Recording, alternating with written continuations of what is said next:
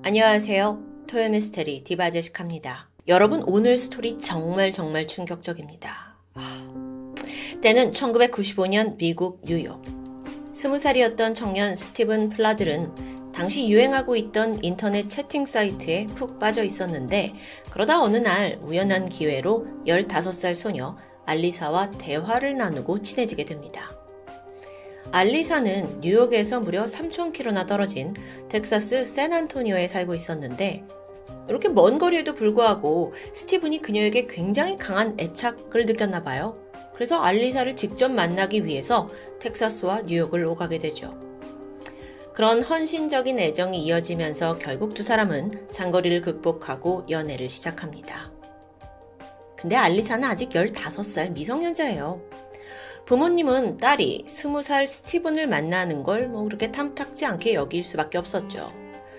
그렇게 부모님의 반대가 점점 심해졌는데 이때 스티븐이 알리사에게 위험한 제안을 합니다. 그냥 집을 나와서 자신과 함께 뉴욕에서 살자는 거였죠.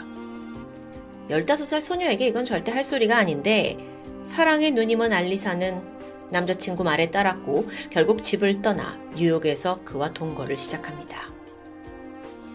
그렇게 두 사람이 함께 살기 시작하고 또 얼마 안 돼서 알리사는 눈에 넣어도 아프지 않은 딸 데니스를 얻게 됩니다.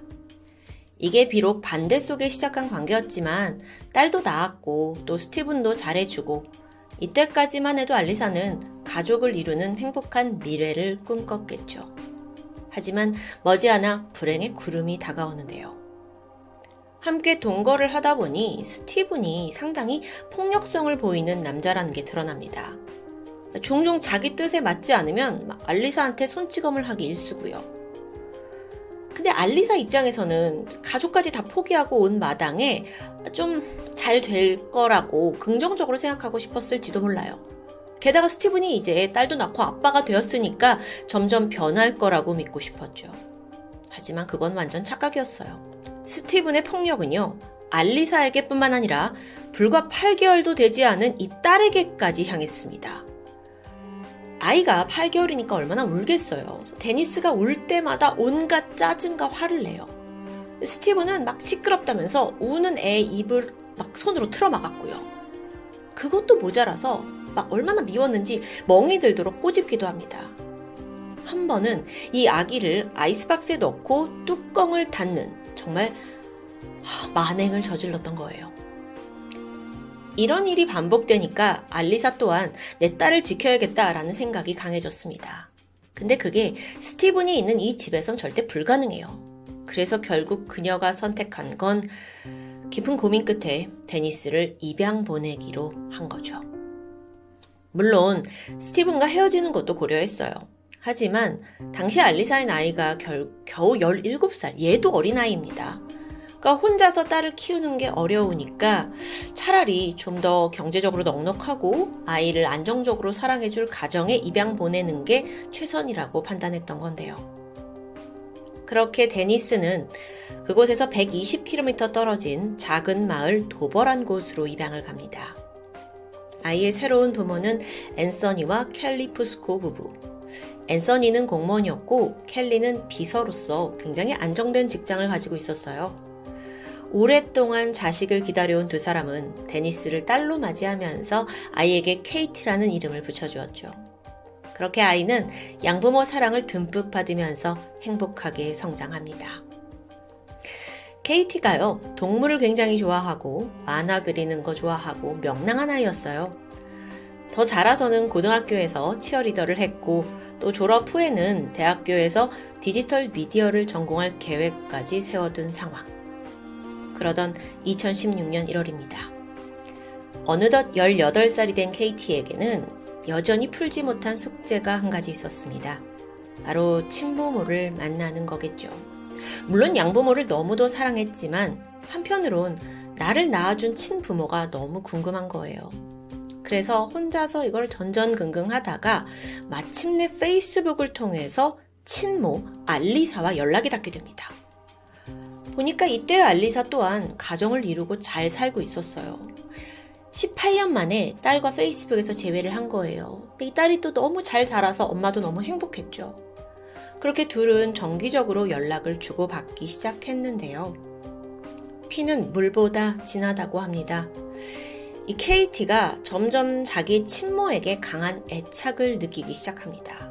그리곤 아주 어려운 결정을 내리는데 이제 자기도 성인이 돼간 나이니까 이제 양부모를 떠나서 친부모에게 돌아가겠다고 선언한 거죠.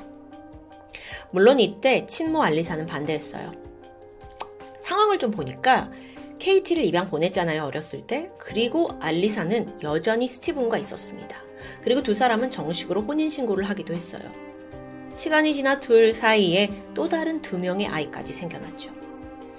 다행히 스티브는 폭력성이 전보다 좀 줄어든 듯 하긴 했지만 여전히 툭하면 언어 폭력을 일삼는 사람입니다. 게다가요, 화가 풀리지 않으면 막 분노를 참지 못해서 길고양이를 잡아다가 죽이기까지 하는 아무 과격한 행동은 좀 여전해요. 이렇다 보니 알리사는 너 우리 집에 돌아오지 마라. 네 아빠 스티브는 이런 사람이다.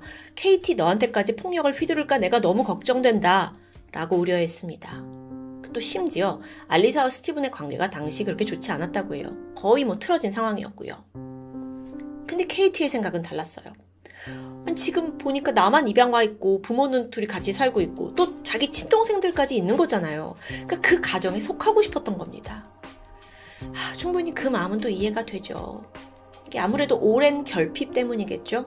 그래서 KT의 마음을 돌려놓기는 역부족이었어요. 결국 2016년 8월 KT는 자신의 친부모와 동생, 가족들이 살고 있는 노스캐롤라이나주 나이트데일로 이사를 옵니다. 너무도 설렜겠죠. 그래서 집으로 왔는데 그때부터 상황은 최악으로 치닫게 돼요. 자, 오래전 입양을 보냈던 딸이 성인 여성이 돼서 돌아왔어요. 처음에는 다들 뭐 조금 어색하고 서먹할 수 있죠. 그런데 이 집안 분위기가 좀 이상하게 흘러갑니다. 그 이유가 뭐였냐면 친아빠인 스티븐이 성인이 된 딸 케이티에게 노골적인 관심을 드러냈기 때문이에요. 아버지로서가 아니라 남자로서요. 이 케이티가 돌아온 후부터 스티븐은 갑자기 막 길게 기르던 수염, 머리 다 자르고 깔끔하게 변신하고요. 스키니 진의 셔츠, 약간 젊어 보이게 꾸미기 시작합니다. 그러면서 막 KT한테 과한 애정을 보였고 또 심지어 아 나 오늘 밤은 KT 방에서 함께 자겠다는 고집을 부리는 거예요. 아니 18살 다 큰 이 처녀의 방에서 아빠가 같이 자는 건 좀 이상하잖아요. 그래서 알리사는 또 이 남자가 어떤 남자인지 아니까 크게 화를 냈어요. 그러지 말라고. 하지만 그는 사실 수년간 어, 알리사를 좀 폭언으로 짓누르면서 살아왔던 인물이잖아요. 그러면서 아 아빠가 딸이랑 같이 자는 게 뭐가 이상하냐 라면서 오히려 알리사를 이상한 사람으로 몰고 갔다고 하는데요. 자 이런 상황이 지속되면서 알리사가 결심합니다. 아 이거 안 되겠구나. 스티븐과 이혼을 해야겠구나. 이제 아이들을 내가 구해야겠구나 생각해요. 딸들을 지켜야죠. 그러던 어느 날입니다. 우연히 알리사가 이 KT 말고 그 밑에 있는 두 딸 중에 11살 된 딸의 일기장을 보게 돼요. 그런데 그 일기장에 온갖 추악한 이야기가 담겨져 있었죠. 아빠 스티브는 이 우리, 우리한테 KT를 언니가 아니라 새엄마라고 부르라고 했다. 이게 무슨 말도 안 되는 소리예요. 이뿐만이 아니라 아이들한테 KT가 사실 임신했다고까지 말한 거예요. 이 충격의 일기장을 발견한 알리사는 완전 뒤집어지죠. 그러면서 너가 어떻게 이런 짓을 할 수 있냐면서 막 울부짖었습니다. 근데 스티븐은 태어냈어요. 오히려 뻔뻔했죠. 네가 몰라서 그러는데 나와 케이티는 진짜 사랑에 빠진 거라는 주장. 아니, 아니 잠깐만요. 우리가 지금 케이티의 입장을 한 번도 들어보질 못했는데 여기에 동의를 한 걸까요? 안타깝게도 그녀는 친아빠 스티븐의 가스라이팅에 넘어간 상태였습니다. 케이티가 친부모 집에서 살기 시작했을 때 당시 스티븐은 직업이 없었어요. 그러니까 아내가 하루 종일 핸드폰 매장에 나가서 일을 하고 돈을 벌어왔죠. 그러다 보니 집안에는 자연스럽게 스티븐과 케이티가 주로 남게 되었는데요. 이때 둘이 말도 안 되는 유대 관계를 형성했던 거예요. 그리고 스티븐의 계략대로 넘지 말아야 할 아버지와 딸 간의 사랑이라는 그 선까지 넘고 마른 거고요. 아, 진짜 말도 안 나와요. 딸을 지켜줘야 할 아버지가 자기 딸을 꼬드겨서 사귀게 만든다는 이런 무슨 역겨운 스토리가 다 있습니까? 2017년 7월, 스티븐과 케이티는 결국 결혼을 올리게 됩니다. 이게요, 이게 법적으로 어떻게 가능했냐면요. 호적상 케이티는 입양이 된 상태잖아요. 그래서 스티븐의 딸이 아닌 거예요. 호적상으로는. 그래서 서류상으로 결혼은 문제가 되지 않았다고 해요. 아니, 그런데 이 결혼식이 더 기괴했던 이유는 하객들 사진에 있습니다. 결혼식을 보면 케이티의 양부모, 그 키워준 양부모와 또 스티븐의 어머니, 그래봤자 뭐 케이티의 친할머니가 되겠죠? 이들이 다 참석해서 두 사람을 축복해주고 있어요. 이게 뭐예요? 이건 진짜 드라마에도 나올 수 없는 막장인 거잖아요. 나중에 케이티의 양 어머니 키워준 엄마가 밝히길 당시에 두 사람은 성인이 된 케이티의 선택을 존중했고 그녀를 지원해주는 게 최선이었다고 믿었다고 말합니다. 아니요, 이건 무책임한 거라고 전 생각하는데요. 어쨌든 그렇게 결혼식이 치러지고 두 달 후 2017년 9월 스티븐과 케이티 사이에서 아들 베넷이 태어납니다. 그러니까 이미 결혼하기 전부터 임신한 상태였던 거예요. 아, 나 미쳐버려. 그럼 이 아이는 뭐예요? 스티븐의 아들로 태어난 게 아니죠. 사실 손준 거예요. 이게 뭡니까? 사실 여기까지 온 것도 말이 되지 않는데 이게 완전 더러운 근친인 거죠.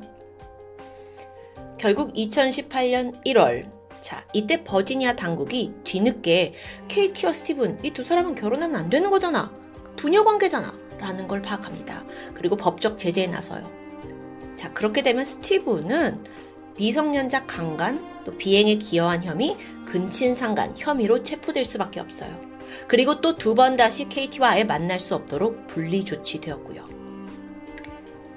자, 그런데 이 과정에서 스티븐의 변호사 측이 아주 소름 끼치는 주장을 펼칩니다. 스티븐과 케이티의 관계가 합의된 것이었기 때문에 강간 혐의를 적용할 수 없다는 거예요. 아버지와 딸이 그냥 사랑을 했다는 주장입니다. 심지어 변호사는 이 둘의 사랑을 두둔했는데요. 40대 남성 스티븐이 당시 아내와 어려운 시기를 겪고 있었다. 그런 그의 앞에, 어?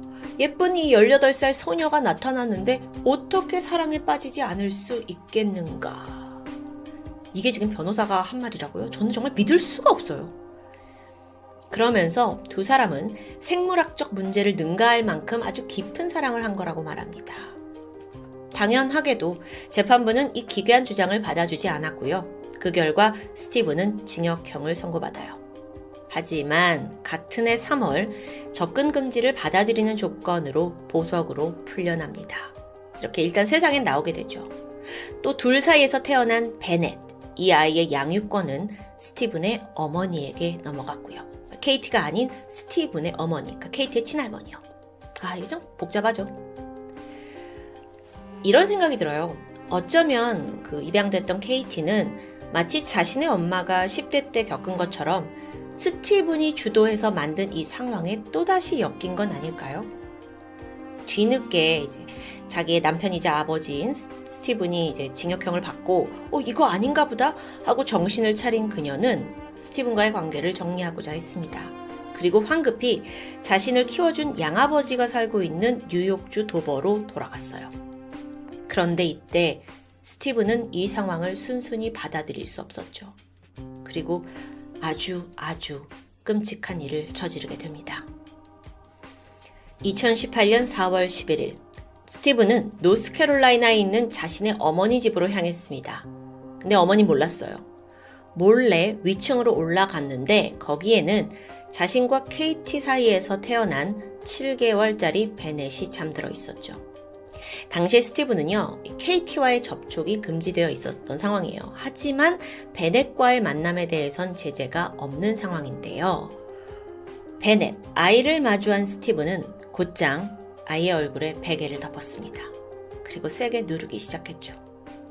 얼마 뒤 아기는 더 이상 저항하지 않았고 그는 사망한 베넷의 시신을 옷장 안에 숨겨둔 후 유유히 어머니 집을 빠져나옵니다.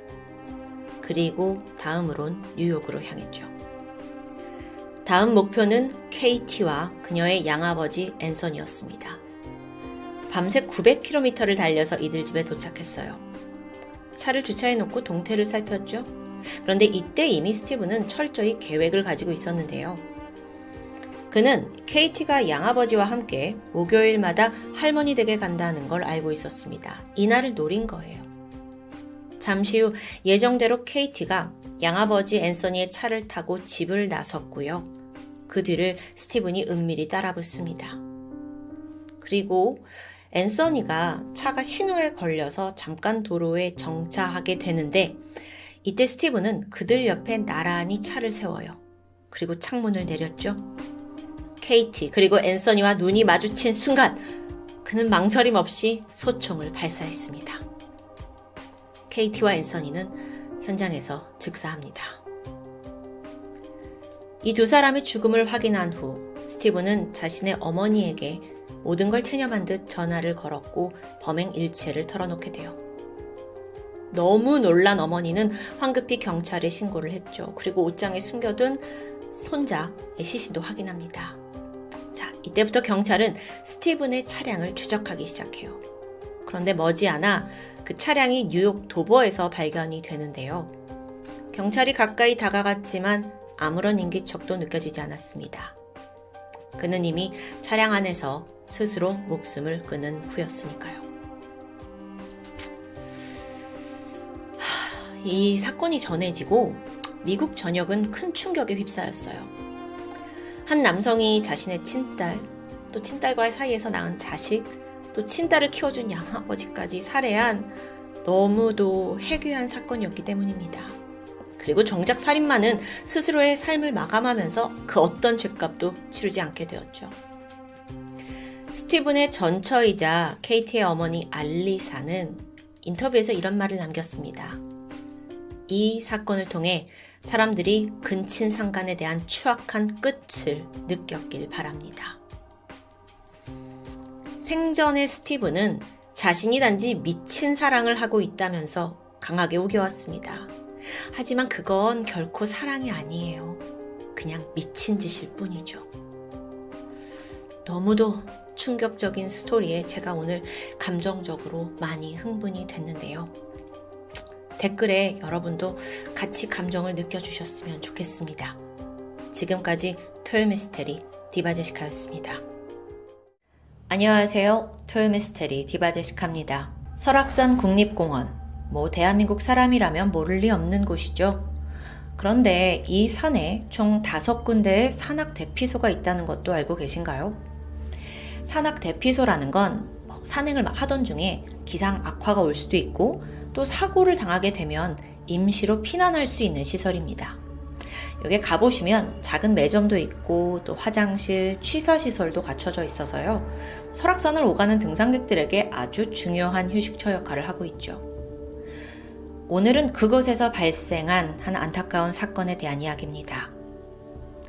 시간은 1993년 12월 18일. 설악산 백담사 인근에 위치한 수렴동 대피소에는 몇몇의 등산객들이 모여서 잠시 휴식을 취하고 있었습니다.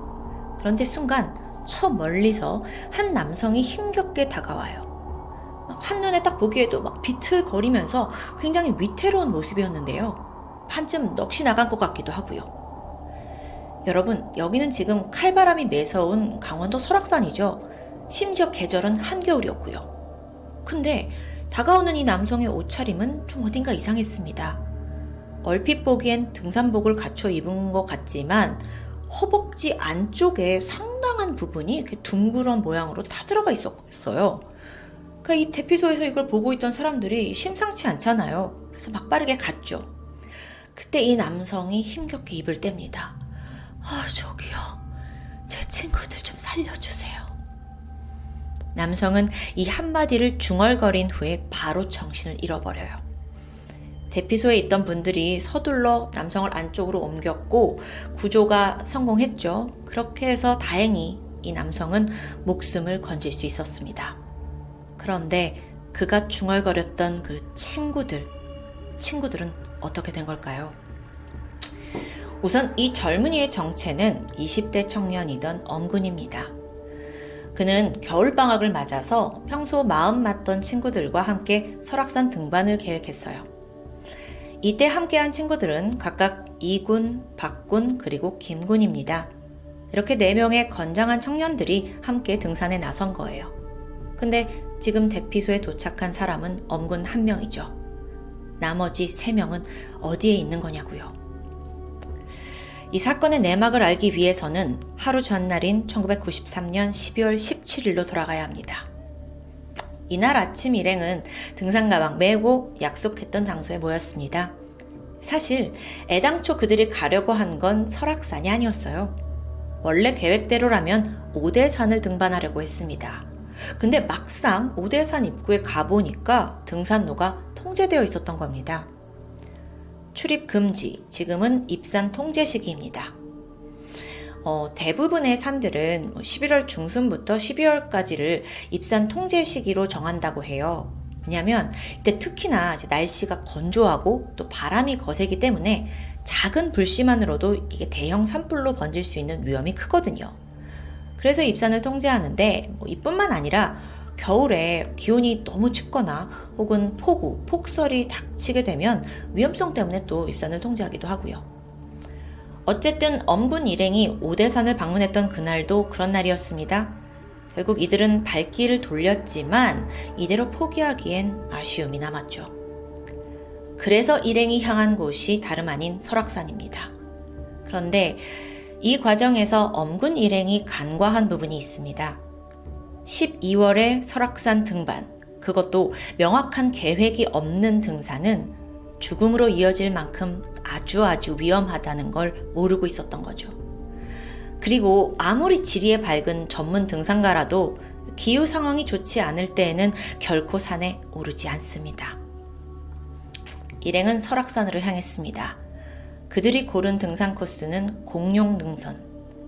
이 코스는 마등령에서 희운각 대피소까지 이어지는 약 5km가량의 구간이에요. 오, 5km? 아, 별거 아닌데? 야, 뭐 충분히 갈만하지 않나? 네, 이렇게 생각하실 수도 있죠. 하지만 이곳은 산악인들 사이에서도 좀 험준하고 가파른 지형으로 정평이 나 있습니다. 게다가 이렇게 절벽길이 이어져 있어서 조금이라도 발을 잘못 딛으면 좀 추락할 위험도 있고요. 이 공룡 능선이라는 이름이 공룡이 하늘로 솟아오르는 모양을 닮아서 붙여졌다고 합니다. 그래서인지 실제로 등산 코스를 좀 검색해보면 굉장히 좀 복잡하고 굴곡진 길을 볼 수 있어요. 근데 여러분 사건이 벌어진 당시는 1993년입니다. 지금처럼 스마트폰이라도 있다면 막 일행들도 잠깐 검색을 해서 아 여기가 초보 등산객한테는 좀 과한 노선이구나 라는 걸 알아차렸겠지만 당시에 그들은 정말 지도 한 장만 손에 쥔 채 산행을 시작했던 겁니다. 12월 17일 아침 8시 20대 초반 장정 4명이 백담 대피소를 출발했습니다. 계획으로는 구불구불 이어지는 그 길을 따라 마등령 찍고 희운각 대피소로 향하는 거예요. 워낙 막 이제 등산을 시작했고 의욕 넘치잖아요. 그래서 처음에는 속도를 꽤 낼 수 있었습니다. 그래서 아주 수월하게 마등령까지 도착해요. 여기까지 걸린 시간이 총 6시간이었죠. 근데 여러분 그거 아세요? 산 위는 지상보다 훨씬 춥습니다. 뭐 겨울에는 어, 6도 이상 차이 난다고 할 정도예요. 그만큼 더 온도가 내려가죠. 그래서 건장한 청년들이었지만 이런 영하의 날씨에 눈 덮인 산길을 걸어오는 건 사실 평소보다 더 많은 체력을 필요로 했습니다. 그래서 좀 몸이 많이 좋지 않았는데 뭐 그래도 종주를 포기하고 싶진 않잖아요. 또 겨울 산행 치고는 날씨도 좋았고 지금까지 길은 뭐 평탄했으니까요. 또 지도상으로 봤을 때 이 지금 가려고 하는 목적지 희운각 대피소까지 5km 남짓인 상황입니다. 본격적인 공룡 능선의 시작이었죠. 그런데 여기서 또 다른 변수가 있습니다. 한겨울에 산에 가시면 해가 유난히 빨리 져요. 그래서 순식간에 해가 떨어지면 암흑 상황이 됩니다. 심지어 마등령에서 그 대피소까지의 코스는 능숙한 등산객이라도 5시간은 좋게 걸릴 만큼 가파른 곳인데요. 여기에 대한 뭐 정보가 없었던 일행은 오후 2시 약간은 지친 몸을 이끌고 다시 출발합니다. 약 3시간이 흘렀어요. 목적지까지 겨우 3분의 1 정도 온 상황이었는데요. 1275분까지 뭐 여차저차 그리고 도착을 하게 되죠. 근데 상황이 심각해지기 시작한 건 그때부터였어요. 이 엄군과 친구들은 사실 등산을 해본 경험이 그리 많진 않아요. 게다가 장비조차 제대로 없었고요. 설상가상으로 5시가 넘어가면서 해가 저무니까 순식간에 사방이 캄캄해져요. 한 치 앞도 보이지가 않죠. 이들은 어느 순간 자신들이 길을 잃은 것 같다는 생각이 들었습니다. 근데 여러분 이게 충분히 가능한 일이에요. 뭐 오고 가는 사람도 없고 깜깜해졌고 그러니까 등산로를 제대로 못 찾는 거죠.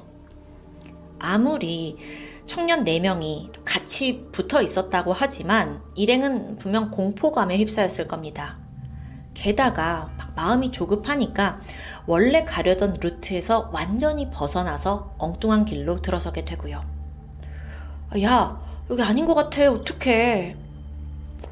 해가 떨어졌잖아요. 어둠만이 문제가 아니라 이제 기온까지 급격히 떨어지기 시작합니다. 낮부터 입고 있던 이 옷이 갑자기 너무 얇게 느껴졌죠. 이런 상황에서 돌연 일행 중 한 명인 김군이 아, 나왜 이렇게 졸리지? 하면서 졸음을 호소하기 시작합니다. 또 오래 걸어왔으니까 다리에 힘이 풀리는지 자꾸 주저앉아요. 그러면서 혀가 꼬이는 발음으로 나 그냥 두고 가. 이렇게 말하는데요. 여러분, 사실 이 모든 증상은 저체온증을 겪을 때 나타나는 대표적인 반응입니다. 첫째로, 근육이 수축하면서 제대로 활동하거나 또 말하는 게 어려워지고요. 두 번째로, 이 몸이 에너지를 비축하려고 자체적으로 기면 상태에 빠지게 돼요. 그래서 점점 졸음이 온 거고요. 친구들은 김군의 상태가 좀 이상하다는 걸 눈치챘고 어쨌든 다시 그를 양쪽에서 부축한 뒤 걸음을 재촉합니다. 그런데 이때 하, 앞에서 걷고 있던 이군마저 발목을 삐게 돼요. 부상을 입고 주저앉아 버렸죠? 근데 이군이 마치 막 모든 걸 포기한 듯 신발 던지면서 나 두고 그냥 니들만 가! 아, 그래서 이거 역시 이제 생존에 대한 약간 힘이 빠진 것 같은데 어쩌면 저체온 상태에서 나온 행동으로 볼 수도 있습니다. 근데 아무리 그래도 엄군과 박군은 이 친구들을 내버려 둘 수 없었어요. 이대로 두면 무슨 일을 당할지 모르니까요. 결국 그나마 체력이 남아있던 두 사람이 지금 의식을 잃어가고 있는 김군과 발목 부상을 입은 이군 두 사람을 부축하면서 겨우 끌고 갑니다. 그렇게 얼마나 걸었을까요? 저 멀리 불빛 하나가 보이기 시작했어요. 그토록 찾아 헤맸던 대피소였죠. 훗날에 엄군이 당시 상황을 회상하길 정말 이 눈앞에 불이 손을 뻗으면 닿을 것처럼 가까운 거리로 느껴졌다고 합니다. 그 덕분에 엄군과 박군은 희망을 가지게 된 거예요. 야, 조금만 가면 돼, 조금만 가면 돼. 하지만 그때가 이미 밤 9시였습니다. 또 두 사람을 부축하고 오느라 많은 체력을 썼죠. 그래서 엄군과 박군은 버틸 힘이 점점 바닥나고 있었는데요. 이때 이들은 생존을 위해 살아남기 위해 중대한 결정을 하게 됩니다. 팀을 나누자는 거예요. 우선 박군이 발을 다친 이군과 함께 불을 피우면서 좀 여기서 휴식을 취하고 기다리면 그 사이에 엄군이 지금 정신을 잃은 김군을 끌고 먼저 저 대피소로 가서 구조를 요청하기로 하자 한 겁니다. 자, 그렇게 팀이 갈라졌고 엄군과 김군이 길을 나섭니다. 한편 거기에 남아있던 박군은 가방에서 챙겨온 텐트를 꺼냈습니다. 근데 여기가 너무 캄캄해요. 불빛은 당연히 없고요. 그리고 또 눈밭이었잖아요. 그래서 텐트를 설치하는 게 보통 일이 아니거든요. 결국 그는 텐트 대신에 그 보온 효과가 있는 텐트 플라이, 그러니까 텐트 덮개만 꺼내서 이군 친구와 함께 몸을 녹이기로 결정합니다. 또이 추워지니까 체온을 좀 유지하기 위해 친구를 꼭 끌어안았죠.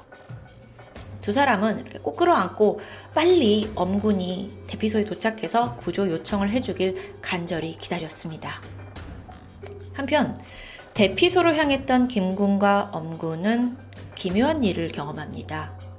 분명 코앞에 저 희운각 대피소 불빛이 보이긴 하는데 그쪽 방향으로만 가면 그 절벽처럼 길이 뚝 끊어져 있기 일쑤예요. 그래서 또 이렇게 돌아서 다시 그쪽으로 가려고 하면 이게 오히려 불빛이 점점 멀어지는 것 같고 아, 이 사람들도 정말 귀신이 곡할 노릇이었죠. 뿐만 아니라 엄군이 김군을 부축해서 가고 있었는데 김군이 앉아서 쉴래 하면서 자꾸 힘들어합니다. 자 이대로 가다간 둘 다 목숨이 위험하겠죠. 결국 엄군은 김군을 두고 내가 얼른 빨리 다녀올게 혼자 가기로 결심합니다. 이렇게 자기가 조금이라도 빨리 가면 나머지 친구들을 더 구할 수 있으니까요. 암흑 같은 산 속에서 혼자가 된 엄구는 오직 적이 보이는 그 불빛만을 따라갔습니다.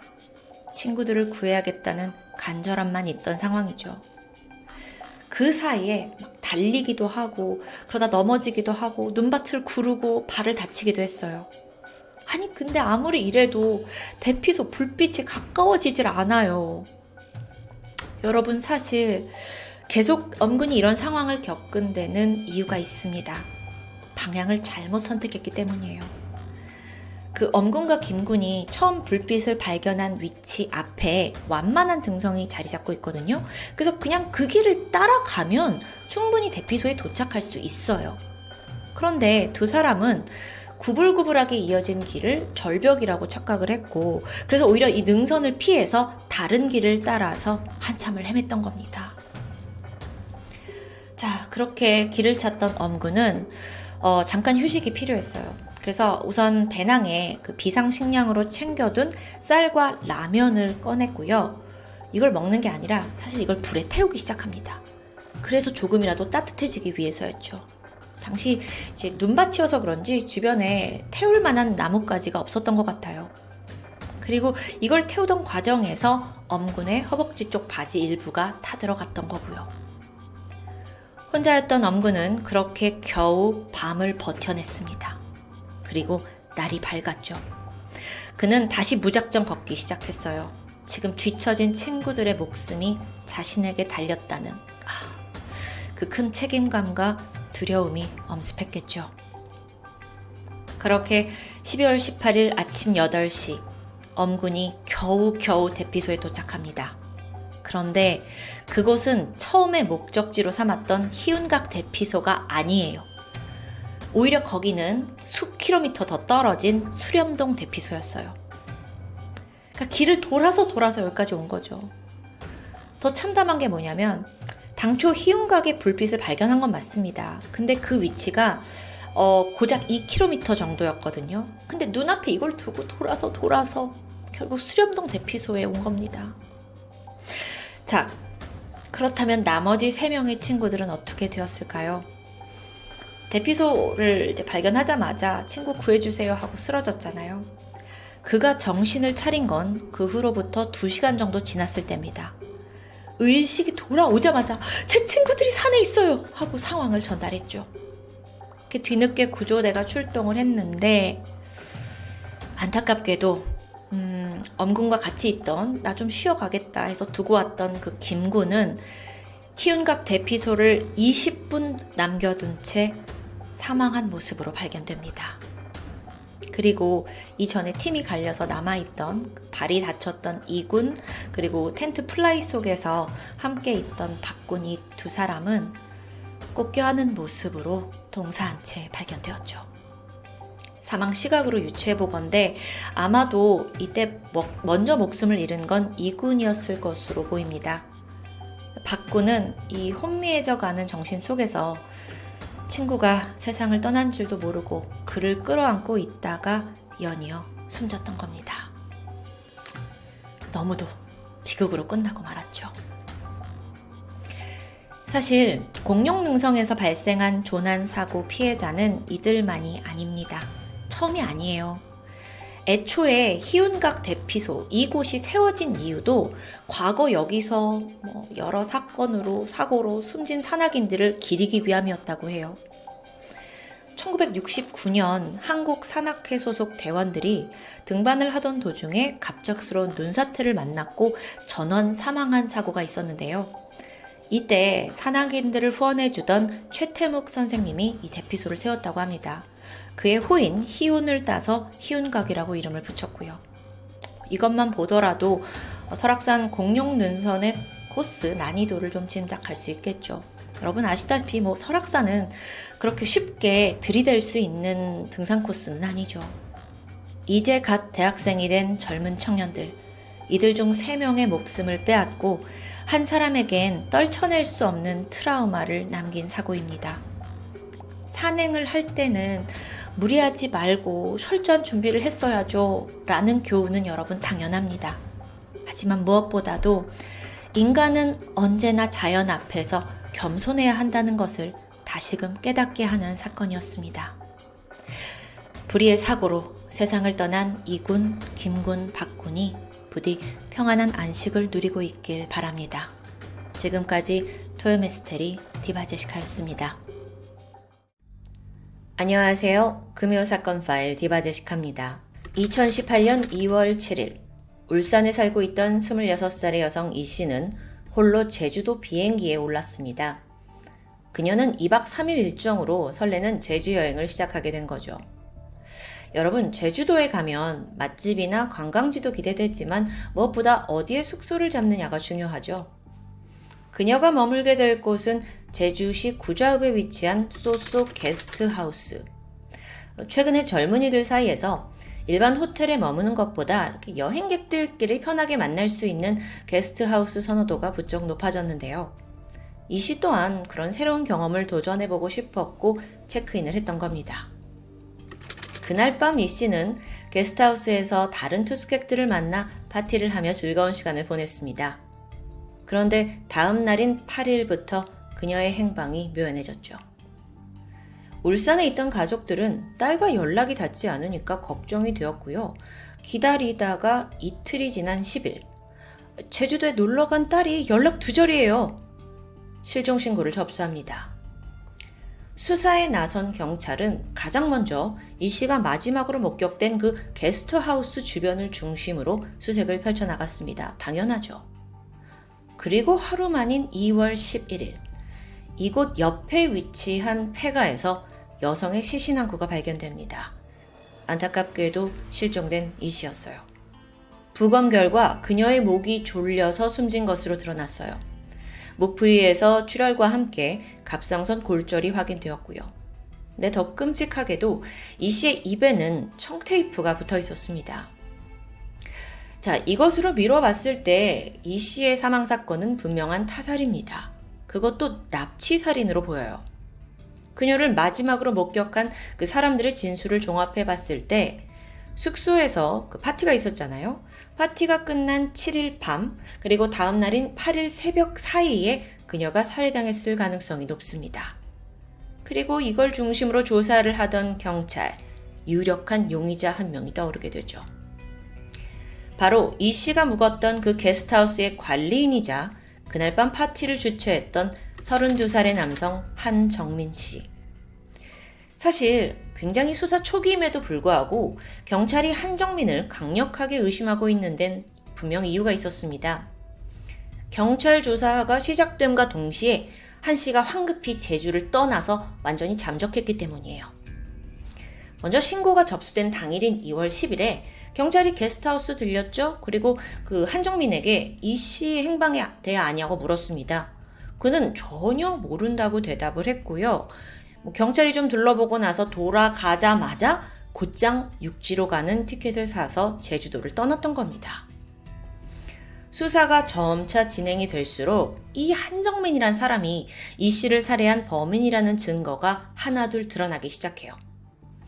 우선 이 씨의 연락이 끊긴 시점인 8일입니다. 그녀가 제주도에서 차량을 렌트했거든요. 근데 그 차량과 짐이 누군가에 의해서 옮겨진 정황이 확인돼요. 그리고 감식을 해보니 차량 내부, 이 씨의 가방, 그리고 이 씨의 핸드폰에서 제3자의 지문이 검출됐고요. 지문이 누구 거였을까요? 당사자는 바로 한정민이었습니다. 심지어 이 씨의 그 입을 막고 있던 청테이프에서도 한정민의 지문이 나왔고요. 결정적으로 이 씨의 몸에 한정민의 타액까지 남아있는데요. 여기서 제3자의 DNA는 확인이 되지 않았기 때문에 사건은 한정민의 단독 범행으로 추정됩니다. 아니, 그렇다면 도대체 한정민은 왜 그날 처음 만난 그것도 자기가 근무하는 그 숙소의 손님으로 찾아온 이 씨를 살해하게 된 걸까요? 두 사람은 생전 처음 보는 사이였거든요. 범행 동기를 조사하던 경찰은 한 가지 흥미로운 걸 알아냅니다. 이 한정민이 과거에도 유사한 전과가 있었어요. 이 씨가 살해되기 불과 반년 전인 2017년 7월, 한 씨는요, 여성 투숙객을 준강간한 혐의로 기소된 사실이 있습니다. 심지어 그때의 재판이 아직 진행 중인 상황이에요. 와. 이렇게 증거, 정황, 게다가 동종범죄 기록까지 나오면서 한정민은 이씨 살인 사건의 범인으로 거의 뭐 확정되다시피 했죠. 뿐만 아니라 여기서 게스트하우스에서 일하던 직원들의 증언이 더해집니다. 그들 이야기를 들어보니까 정말 황당한 상황이 많았는데요. 우선 한정민은 게스트하우스의 실질적인 운영을 맡아 하는 뭐 거의 사장 같은 존재였어요. 소유주로부터 수익을 일부 나눠 받는 조건으로 일하고 있었죠. 실제 직원들은 한정민을 사장님이라고 불렀고요. 그런데 여기에는 고용과 관련된 아주 심각한 문제가 있습니다. 이 게스트하우스가 유독 여성 직원들이 한 달도 채 일하지 못하고 계속 그만두는 일이 반복되는 거예요. 그래서 그 이유를 살펴보니까 열악한 근무 환경 때문이었는데요. 일단 한정민은 여직원들이 머무르는 공간을 자신의 방과 바로 이어진 통로에 마련해줬어요. 그러니까 한정민이 자기 방에 들어가기 위해서는 여직원들이 사는 공간을 지나가야만 하는 상황이고요. 여기에는 별도의 문도 가림막도 없습니다. 지금 이게 말이 되는 상황이에요?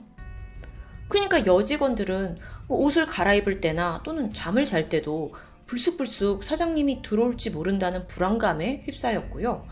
또 뭐 아주 편하게는 그냥 속옷을 널어놓을 수도 있는데 이것조차 신경 쓰이는 상황인 거죠.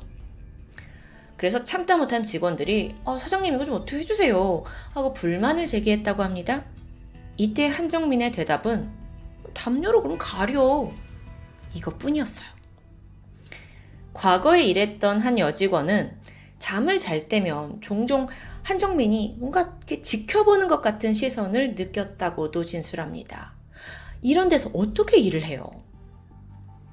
여기에 더해 한정민의 지인 역시 비슷한 내용을 증언했어요. 한시 초대를 받아서 친구가 이제 게스트하우스에 놀러 간 적이 있었거든요. 근데 이때 이 당사자도 2층 직원들, 여직원들 공간을 보고, 어, 뭐 이렇게 해놨어? 하고 놀랐다고 해요. 정말 문도 없이 두 공간이 그냥 이어져 있으니까요. 여기에 더해서 또 지인은 이 한정민이란 사람이 평소에도 여성들을 좀 대상으로 부적절한 발언을 많이 했다고 묘사했는데 그럴 때마다 야, 너 지금 시대가 어떤 시대인데 그런 말 하지 마라. 조심해라. 라고 주의를 줬지만 끝내 이런 일이 터져버린 겁니다.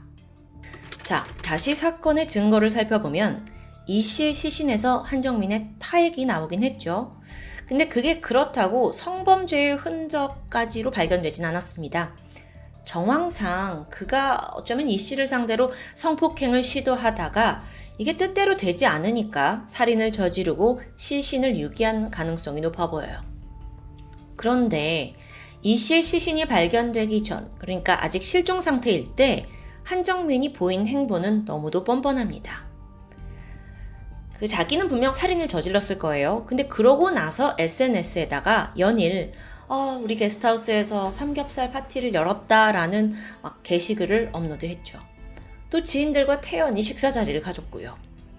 근데 이때 또 그가 의미심장한 말을 남겼다고 하는데, 아, 지난 7일에 여성 투숙객이 한 명 왔는데 침대에서 구토를 하고 도망갔어.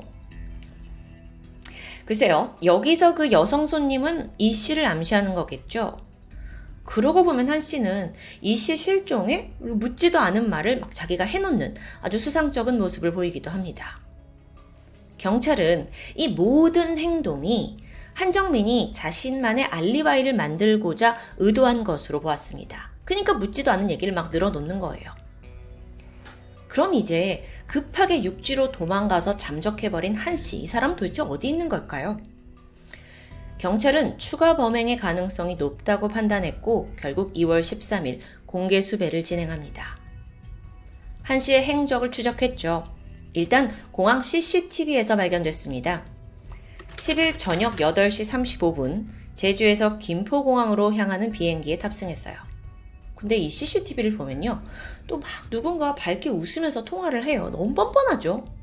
혹시 이 통화 상대가 뭔가 조력자가 있는 건 아닐까 했지만 조사 결과 뭐 통화 상대는 그저 그 게스트 하우스에서 예전에 묶었는데 친분을 유지하는 과거 투숙객이라는 게 드러납니다. 어쨌든 저녁 9시 53분 김포공항에 도착한 한정민은 이후 지하철을 통해 안양역으로 이동했습니다.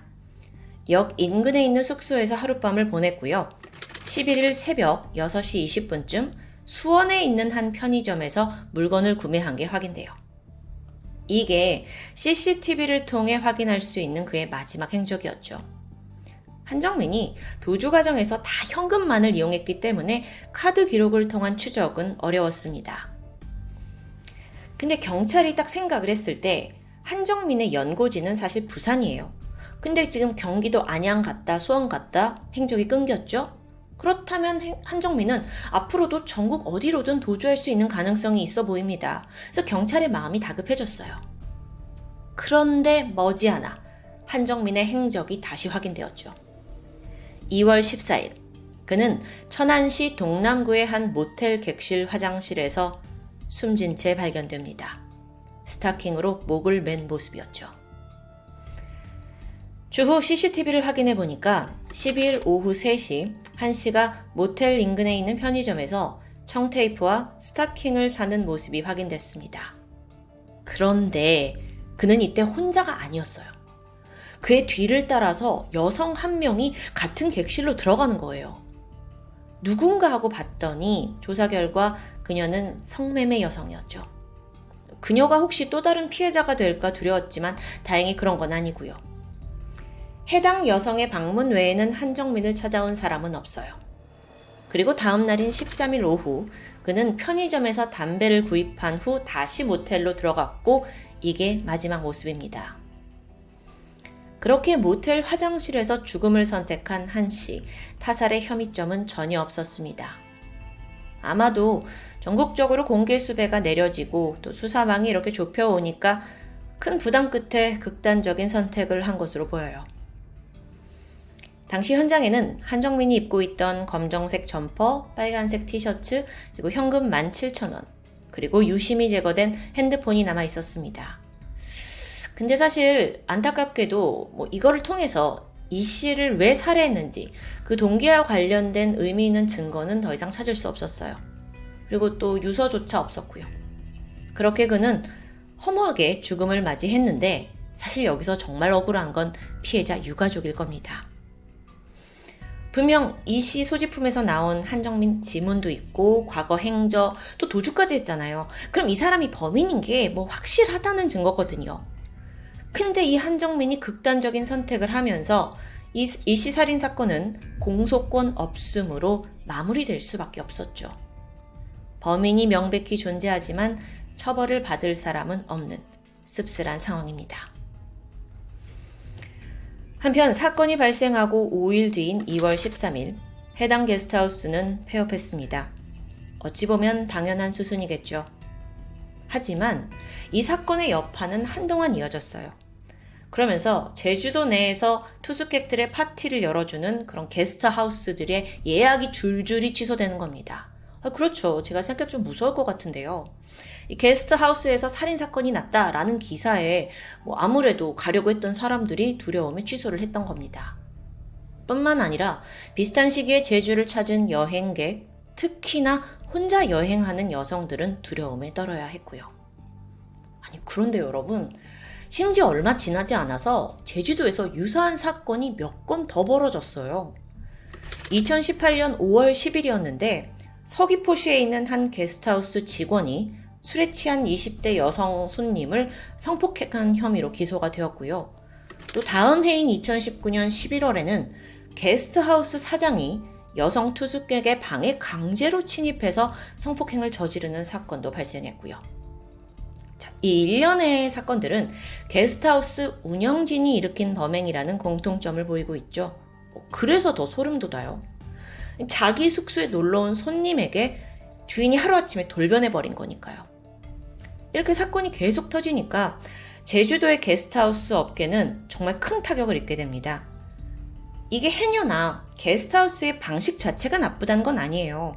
뭐 해외에서도 유스호스텔 같이 좀 더 저렴하고 또 젊은 여행객들을 만날 수 있는 시스템이 존재하니까요. 근데 유독 제주도에서만 이러고 있다. 어떤 방안이 필요할 텐데요. 사건이 터진 후에 제주도시는 대대적인 안전점검을 벌였어요. 그리고 몇 가지 대책도 내놨죠. 그중 한 가지가 전국 최초로 도입한 안전 인증제입니다. 그러니까 이 인증을 받아야 운영이 가능해지는 거죠. 그러기 위해서는 숙박시설과 주변에 CCTV를 의무로 설치해야 하고요. 또 범죄 예방, 법규 준수, 위생 관련된 어, 떤 여러 가지 요건을 충족해야만 숙소 운영이 가능합니다. 근데 황당한 게 뭔지 아세요?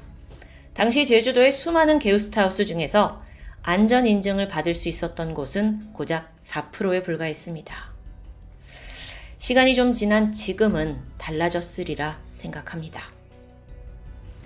다른 외국 국가들과 비교했을 때 한국은 치안에 있어서는 좀 상위권에 속한다고 생각합니다.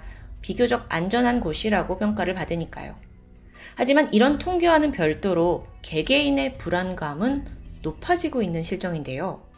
우리는 정말 안전한 국가에 살고 있는 걸까요? 어쩌면 어, 우리나라는 좀 그래도 괜찮지 않아? 라는 아니란 생각이 사각지대에서 벌어지는 범죄를 계속 양산하는 건 아닌지 철저한 객관화가 필요해 보입니다. 마지막으로 여행지에서 안타깝게 생을 마감한 이 씨의 명복을 빌겠습니다. 지금까지 금요사건 파일 디바제식합니다. 안녕하세요. 토요미스테리 디바제식합니다. 무더위가 기승을 부리던 2006년 9월 대만 동부에 위치한 인구 6천여 명의 작은 마을 화롄현 지안촌에 여기에 살고 있던 밍의 씨네 집 화장실에서 언제부턴가 고약한 냄새가 풍기기 시작합니다. 뭐 이게 쓰레기나 하수구 냄새가 아니라 생전 처음 맡는 좀 독특하고 뭔가 썩는 듯한 악취였죠. 집주인 밍희 씨는 이것 때문에 아주 골머리를 앓고 있었는데 아무리 청소를 해도 냄새가 사라지질 않는 겁니다. 고심하던 그는 결국 옆집을 찾아가 보기로 해요. 배수관이 연결되어 있어서 혹시 그 집에서 뭔가 문제가 있을 수도 있으니까요. 윙일 씨가 수차례 옆집 문을 두드렸지만 웬일인지 응답이 없는데요. 여행이라도 갔나? 그는 포기하고 돌아갔죠. 하지만 악취는 여전했습니다. 급기야 이 집에서 생활이 불가능할 정도예요. 9월 8일 금요일, 밍일 씨는 급기야 마을 이장에게 도움을 청합니다. 이 냄새가요, 더 이상 보통 문제가 아니라고 이미 감지를 했어요. 그래서 경찰까지 대동해서 옆집을 다시 찾아가게 되죠. 이 집은 또 고요한데요. 할 수 없이 경찰은 열쇠공을 불러서 강제로 문을 열었고, 마침내 굳게 닫혀 있던 대문이 열린 그 순간, 엄청난 습기가 밀려오면서 악취는 당연했고, 파리떼가 쏟아져 나오는 겁니다. 아, 이거 너무 심상치 않아요. 참고로 이 집은 3층짜리 건물인데 1층은 거실과 주방, 그리고 2, 3층은 침실로 이용되고 있었죠. 경찰과 주민들은 집 안을 수색하면서 조심스레 한층 한층 올라서게 되는데 그럴수록 앞쥐가 정말 코를 찔렀습니다. 그리고 마지막 3층에 올라섰을 때 눈앞에 펼쳐진 광경에 정말 모두가 말을 잃고 말아요. 이 집 화장실에서 무려 다섯 구의 시신이 얽히고 설킨 채 발견된 겁니다. 이게 웬만한 공포영화보다 더 섬뜩한 장면이었어요. 그런데 이걸 본 마을 이장이 즉각 시신이 누군지 알아보는데 바로 이 집에 살던 다섯 남매들이었죠. 하나씩 설명해 보면 18살이던 장남 유욱신, 17살이던 둘째 아들 유훈신, 12살이던 셋째 딸 유기진, 그리고 9살이던 넷째 딸 유기은, 게다가 8살 막내 아들 유북신까지. 하, 일가족의 모든 자녀가 지금 다 사망한 채 화장실에 이렇게 있는 거예요. 근데 무엇보다도 시신의 형태가 너무 기이하죠. 어, 정말 특이한 점이 있었습니다. 이들 머리에 모두 검정 비닐봉지가 씌워져 있었어요. 그래서 그걸 벗겨보니까 눈은 또 공업용 테이프로 가려져 있었고요. 게다가요, 상반신은 입부터 시작해서 몸 전체가 철사로 꽁꽁 묶여 있습니다. 너무 끔찍해요. 정말 이 턱뼈가 거의 부러질 정도로 이게 아주 강하게 온 몸을 철사로 묶은 흔적이에요. 세 명의 남자아이들은 손, 발 역시 결박이 되어 있었는데요. 어, 이런 상태로 화장실에 겹겹이 쌓여있었다고 생각하면 정말 상상만 해도 너무 끔찍하죠. 그럼 아이들은 왜 사망한 걸까요? 부검을 해봤더니 사인은 모두 질식사였습니다. 질식사요. 이거 보통 사건이 아니에요. 근데 여기서 드는 궁금증. 부모는 지금 어디 있는 거죠? 시신이 발견됐을 당시 이 집의 모든 창문과 문은 밖에서 안으로 잠겨져 있었습니다. 또 집안의 귀중품들 그대로예요. 누가 훔쳐간 게 아닙니다. 근데 부모님만의 모습은 보이지 않았죠. 이후 집안 곳곳에서 수상한 증거들이 속속 발견됐는데 화장실 문 앞과 3층으로 통하는 계단 바닥에서 담배꽁초 3개가 남아져 있었고요. 또 천원짜리 지폐와 메모지가 나와요. 이 지폐를 보니까 웬 메시지가 남겨져 있는데 집 주소도 있고요. 또 거기에 묶여 있다, 위험하다 라는 말이 적혀 있어요. 옆에 있던 메모지에는 경찰에 신고해라, SOS 이런 글씨가 휘갈겨져 있고요.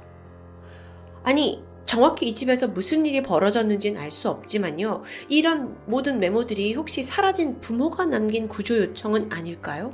근데 구조 요청을 남겼다면 이 부모들은 지금 어디 있는 거예요? 이 상황의 앞뒤가 한 개도 예측 불허해요. 한편 행방이 묘연해진 부모는 48살의 유지근과 35살의 임진미였습니다.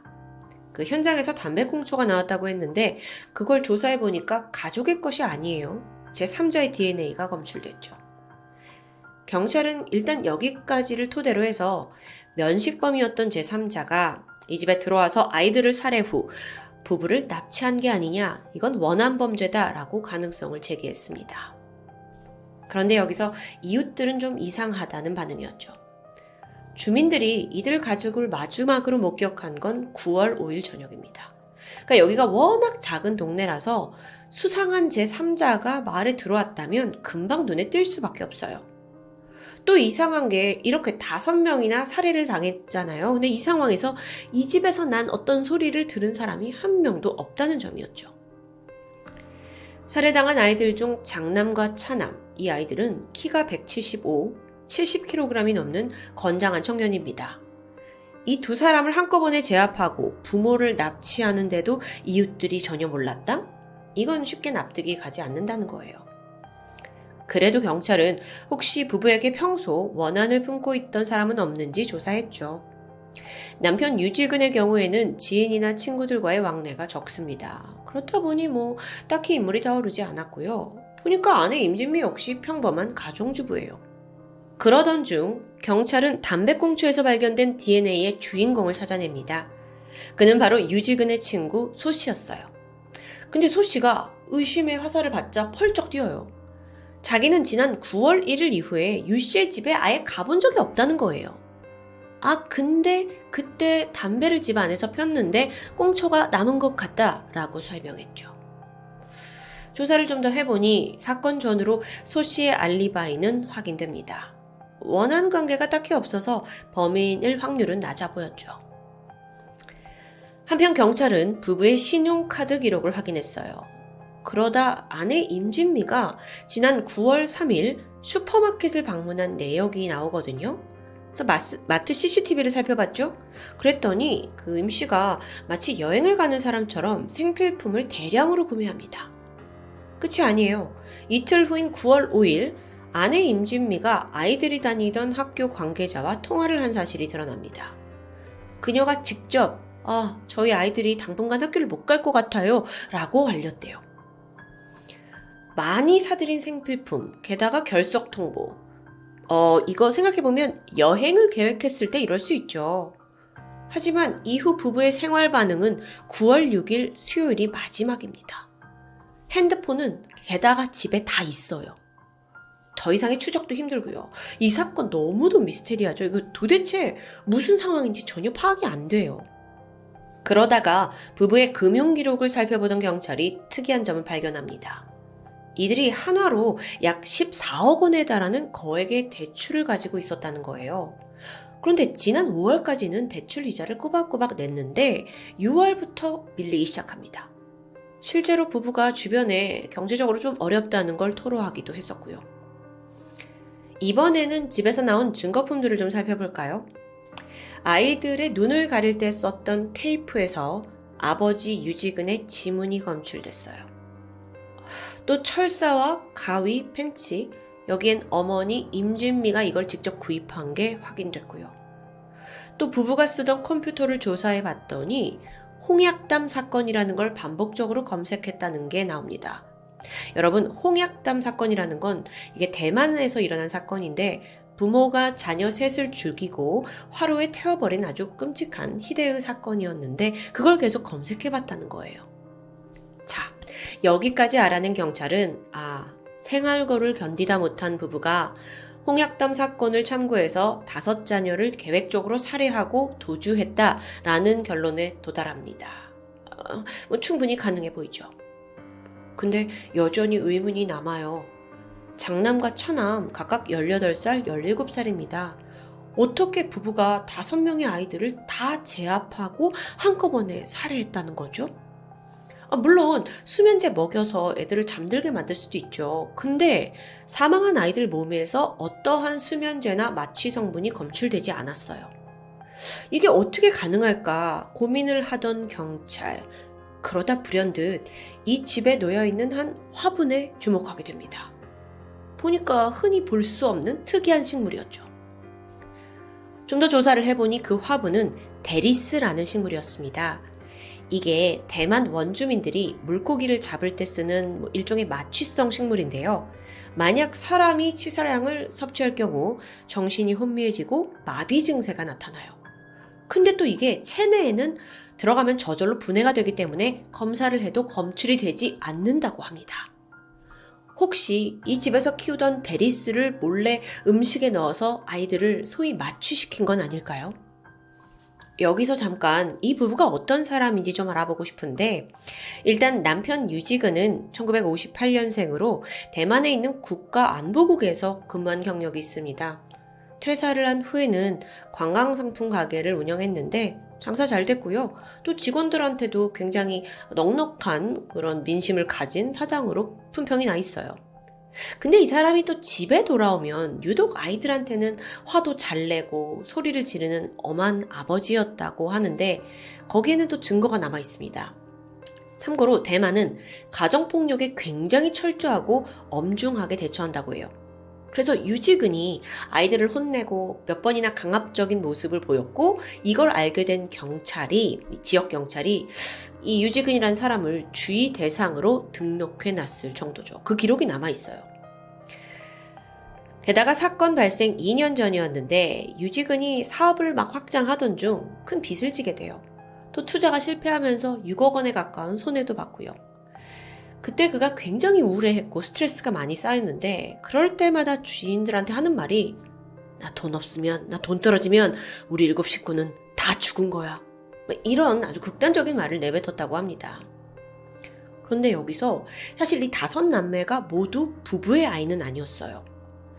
아내 임진미는 유지근이 어, 첫 번째, 두 번째 결혼을 한 이후에 세 번째로 만난 부인입니다.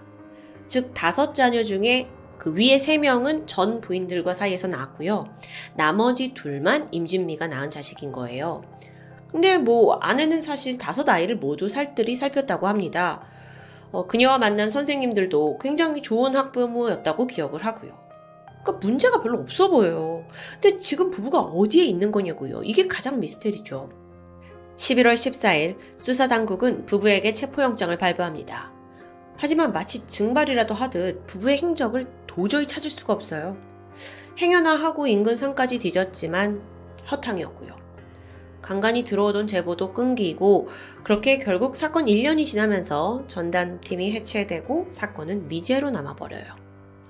그런데 이 사건이 벌어진 이후 어느 날부턴가 지안촌 주민들이 하나둘 마을을 떠나기 시작합니다. 뭐 워낙 흉흉한 일이 있어서인가 싶기도 했지만 진짜 이유는 다른 거였죠. 그 유씨 일가족이 살던 집에서 홀령을 봤다는 소문이 파다하게 퍼졌기 때문이에요. 이런 일이 있었어요. 외지에 살던 아이 한 명이 친척집을 방문하기 위해 지안촌을 왔었는데요. 아이가 동네 어귀에서 한참을 놀다가 집에 들어와요. 그래서 이때 친척들이 물었죠? 너 누구랑 그렇게 재밌게 놀았니? 이 동네는 시골이라 애들이 별로 없거든요. 근데 아이가 설명하고 있는 그 인상차기가 얼마 전 죽은 유지근의 자녀들과 너무도 흡사합니다. 게다가 실제로 이 아이와 동네에 놀았다는 아이는 단 한 명도 찾을 수 없었고요. 또 한 번은 유지근의 집 앞에 살던 진씨 자매라는 사람이 있는데 어, 사건 이후에 이 집에서 막 이상한 소리가 들려온다. 이거 내가 잠을 자지 못하겠다라고 하는 거예요. 근데 저 집에 사건 현장이라 분명 아무도 없어요. 너무 무서운 거죠. 다른 이웃들 역시 유직은 집 근처에서 사람의 형상이 쑥 지나가는 걸 봤다. 이런 소문이 계속 이어집니다. 이러니 살 수 있냐고요. 그래서 결국 경찰국장이 나서요. 자기가 직접 유직은 집에서 일주일간 생활을 하면서 봐라 아무 일도 없지 않냐 하고 주민들을 안심시키게 되는데 아니 근데 얼마 후에 이 경찰국장이 병에 걸려 몸져 누워버린 거죠. 이게 더 악재였습니다. 사람들이 이것 봐. 귀신 들린 거라니까? 하고 막 수군대요. 마지막 스토리가 좀 더 있는데 그렇게 막 숱한 소문과 의문이 있고 나서 무려 9년이 지난 지난 2015년 6월입니다. 사냥꾼 한 명이 지안촌 인근에 있는 자운산을 오르고 있었어요. 그러다 우연히 발을 헛디뎌서 등산로가 아닌 곳으로 굴러서 넘어지게 됩니다. 아, 이 사람이 정신을 차렸는데 눈에 뭔가가 포착됐죠? 보니까 동물뼈? 아닌가? 가까이 다가갔더니 백골 시신입니다. 경찰이 출동했어요. 이 백골 시신의 주변에 찢어진 트레이닝복과 신발, 안경, 또 이불과 살충제, 통조림까지 발견됩니다. 그 뭔가 약간 생활을 했던 흔적 같아요. 백골 시신. 조사 결과 9년 전 실종된 부부 유지근과 임진미라는 게 확인됩니다. 9년 만에 발견된 거예요. 근데 분석해 보니까 사망한 지 적어도 5년이 지난 것으로 추정되었죠. 이 백골 시신 옆에는 농약병이 있었는데요. 이걸로 미뤄봤을 때 아이들 살해하고 인근 야산에서 몇 년간 도주하면서 생활을 하다가 결국 농약을 먹고 극단적인 선택을 한 것으로 보입니다. 시신이 발견된 곳도 집에서 불과 2km 정도 떨어진, 음, 나름 뭐 그렇게 멀지 않은 곳이었어요. 아, 근데 다섯 남매를 다 죽이고 이게 당신들이 원하던 삶이었나요? 2015년 9월 화렌 다섯 남매 살인 사건의 진범은 유지근과 임진미 부부로 확정됩니다. 결정적인 증거까지 있었어요. 부부가 남겨둔 유품을 조사해 봤는데 거기 디지털 카메라에 어, 사진을 복원했거든요. 근데 두 장의 사진이 굉장히 충격적이었죠. 그 사진을 보니까 끔찍하게도 장녀를 철사로 묶고 있는 남성의 모습이 찍혀 있어요. 아니, 게다가 아이들을 이렇게 만드는 모습을 왜 사진으로 남긴 걸까요? 저는 그게 더 궁금해요. 이걸, 이걸 사진으로 찍는다는 게, 이, 이게 너무 이상한데? 정말 이해가 안 돼요. 그럴 여유가 있나요? 어쨌든 이 사건은 가해자들이 사망하면서 별 수 없이 불기소 처리될 수밖에 없었죠. 여러분, 저는 정말 최근에 진행한 사건 중에 이 사건이 정말 미스테리하다고 생각이 들거든요. 게다가 어딘가 찜찜함이 남습니다. 정말 부모가 범인이었다면 왜 아이들을 그렇게 끔찍하고 복잡한 방법으로 죽였을까요? 어차피 가는 마당에 좀 더 편안한 모습으로 보내고 싶지는 않았던 걸까요? 아, 게다가 철사는 철사고 왜 아이들을 화장실에 그렇게 쌓아두냐고요. 여러분, 보통 자녀들을 살해하는 부모의 경우 그들 역시 같은 장소에서 목숨을 끊는 경우가 일반적이라고 합니다. 부부는 도주를 택했죠. 왜요? 아이들이 없는 삶에서 자기들만 사는 게 무슨 의미예요? 그나마 사건을 분석해본 전문가들은 어쩌면 가장이었던 유지근이 그동안 가족들을 자기의 소유물로 여겨서 이런 일이 나온 게 아니냐라고 분석합니다. 나를 갉아먹는 뭐 소유물이라고 생각해서 없앤 걸까요? 일반적인 관념은 아니죠. 게다가 사건이 벌어질 당시에 19살이던 첫째 아들은 9월에 대학 입학을 앞두고 있었어요. 어쩌면 장남이 이런 집을 떠나게 될 거잖아요. 그러면서 내가 꿈꿔왔던 그 완벽한 일곱 명의 가정이 무너질 수도 있다라는 생각, 등록금에 대한 압박, 돈 빚도 있으니까. 그래서 자신의 죄책감을 가리기 위해 아이들 테이프 눈으로 가리고 그렇게 살해한 게 아니냐. 사실 제가 설명을 드리긴 있지, 드리곤 있지만 저는 이게 약간 끼워 맞추기식 같습니다. 글쎄요. 토요 미스테리에서 일가족을 살해한 사건은 종종 등장합니다. 하지만 오늘의 경우엔 아무리 이해하려고 해도 저는 좀 어려웠습니다. 특히나 부부가 이걸 합심했다는 것도 이상하고 자기들의 삶을 연명했다는 것도 소름 끼치고요. 책임감 없이 악마 같은 방식으로 아이들을 포기해버린 부부. 누구보다 믿고 의지하고 사랑했을 부모인데 그 부모에게 목숨을 뺏긴 다섯 아이들의 명복을 바랄 뿐입니다. 지금까지 토요미스테리 디바제시카였습니다. 안녕하세요. 금요사건 파일 디바제시카입니다. 2007년 2월 13일 오후 경기도 고양시에 있는 군부대 인근에 있는 야산에 경찰들이 모여들기 시작합니다. 잠시 후에 감식반이 도착했고 몇몇 지점의 땅을 파내자 그 안에서 조각난 사체의 일부가 발견되는데요. 여러분, 오늘 사건은 토막살인입니다. 그런데 일반적인 토막 사건과는 차원이 달라요. 예전 국내에서 발생한 사건들보다 훨씬 더 잔혹하기 때문입니다. 일단 이 야산에서 발견된 시신은 완전히 산산조각난 상태라 뭐 형체를 제대로 알아볼 수 없었습니다. 그나마 일부를 끼워 맞추고서야 이게 머리뼈구나 가슴뼈구나 골반뼈구나 정도만 구분할 수 있었어요. 이후 또 다른 구덩이를 팠는데 추가 발굴이 됐죠. 그렇게 야산 일대에서 무려 82조각으로 분해된 유해가 발견됩니다. 즉, 지금 이 상황은요, 단순히 토막을 낸 정도가 아니라 유골을 아주 잘게 잘게 분리해놨다는 거예요. 이토록 엽기적으로 시신을 훼손한 전례는 정말 찾아보기 힘들죠. 잔혹한 죽음을 맞이한 시신은 당시 대구에 살고 있던 20대 여성 류 씨. 류 씨가 사라진 건 3주 전이었습니다. 지난 1월 27일이었는데 경기도 일산에 사는 남자친구를 만나러 간다면서 집을 나선 후 행방이 묘연해졌던 거예요. 그녀를 마지막으로 목격한 건 남자친구 김 씨입니다. 그에 따르면 그 1월 27일 날 잘 만나서 데이트를 했고 다음 날인 1월 28일 저녁 7시쯤에 이제 여자친구가 다시 KTX 타고 대구로 돌아간다고 해서 서울역 개찰구까지 마중했다. 그게 마지막 모습이라고 말해요.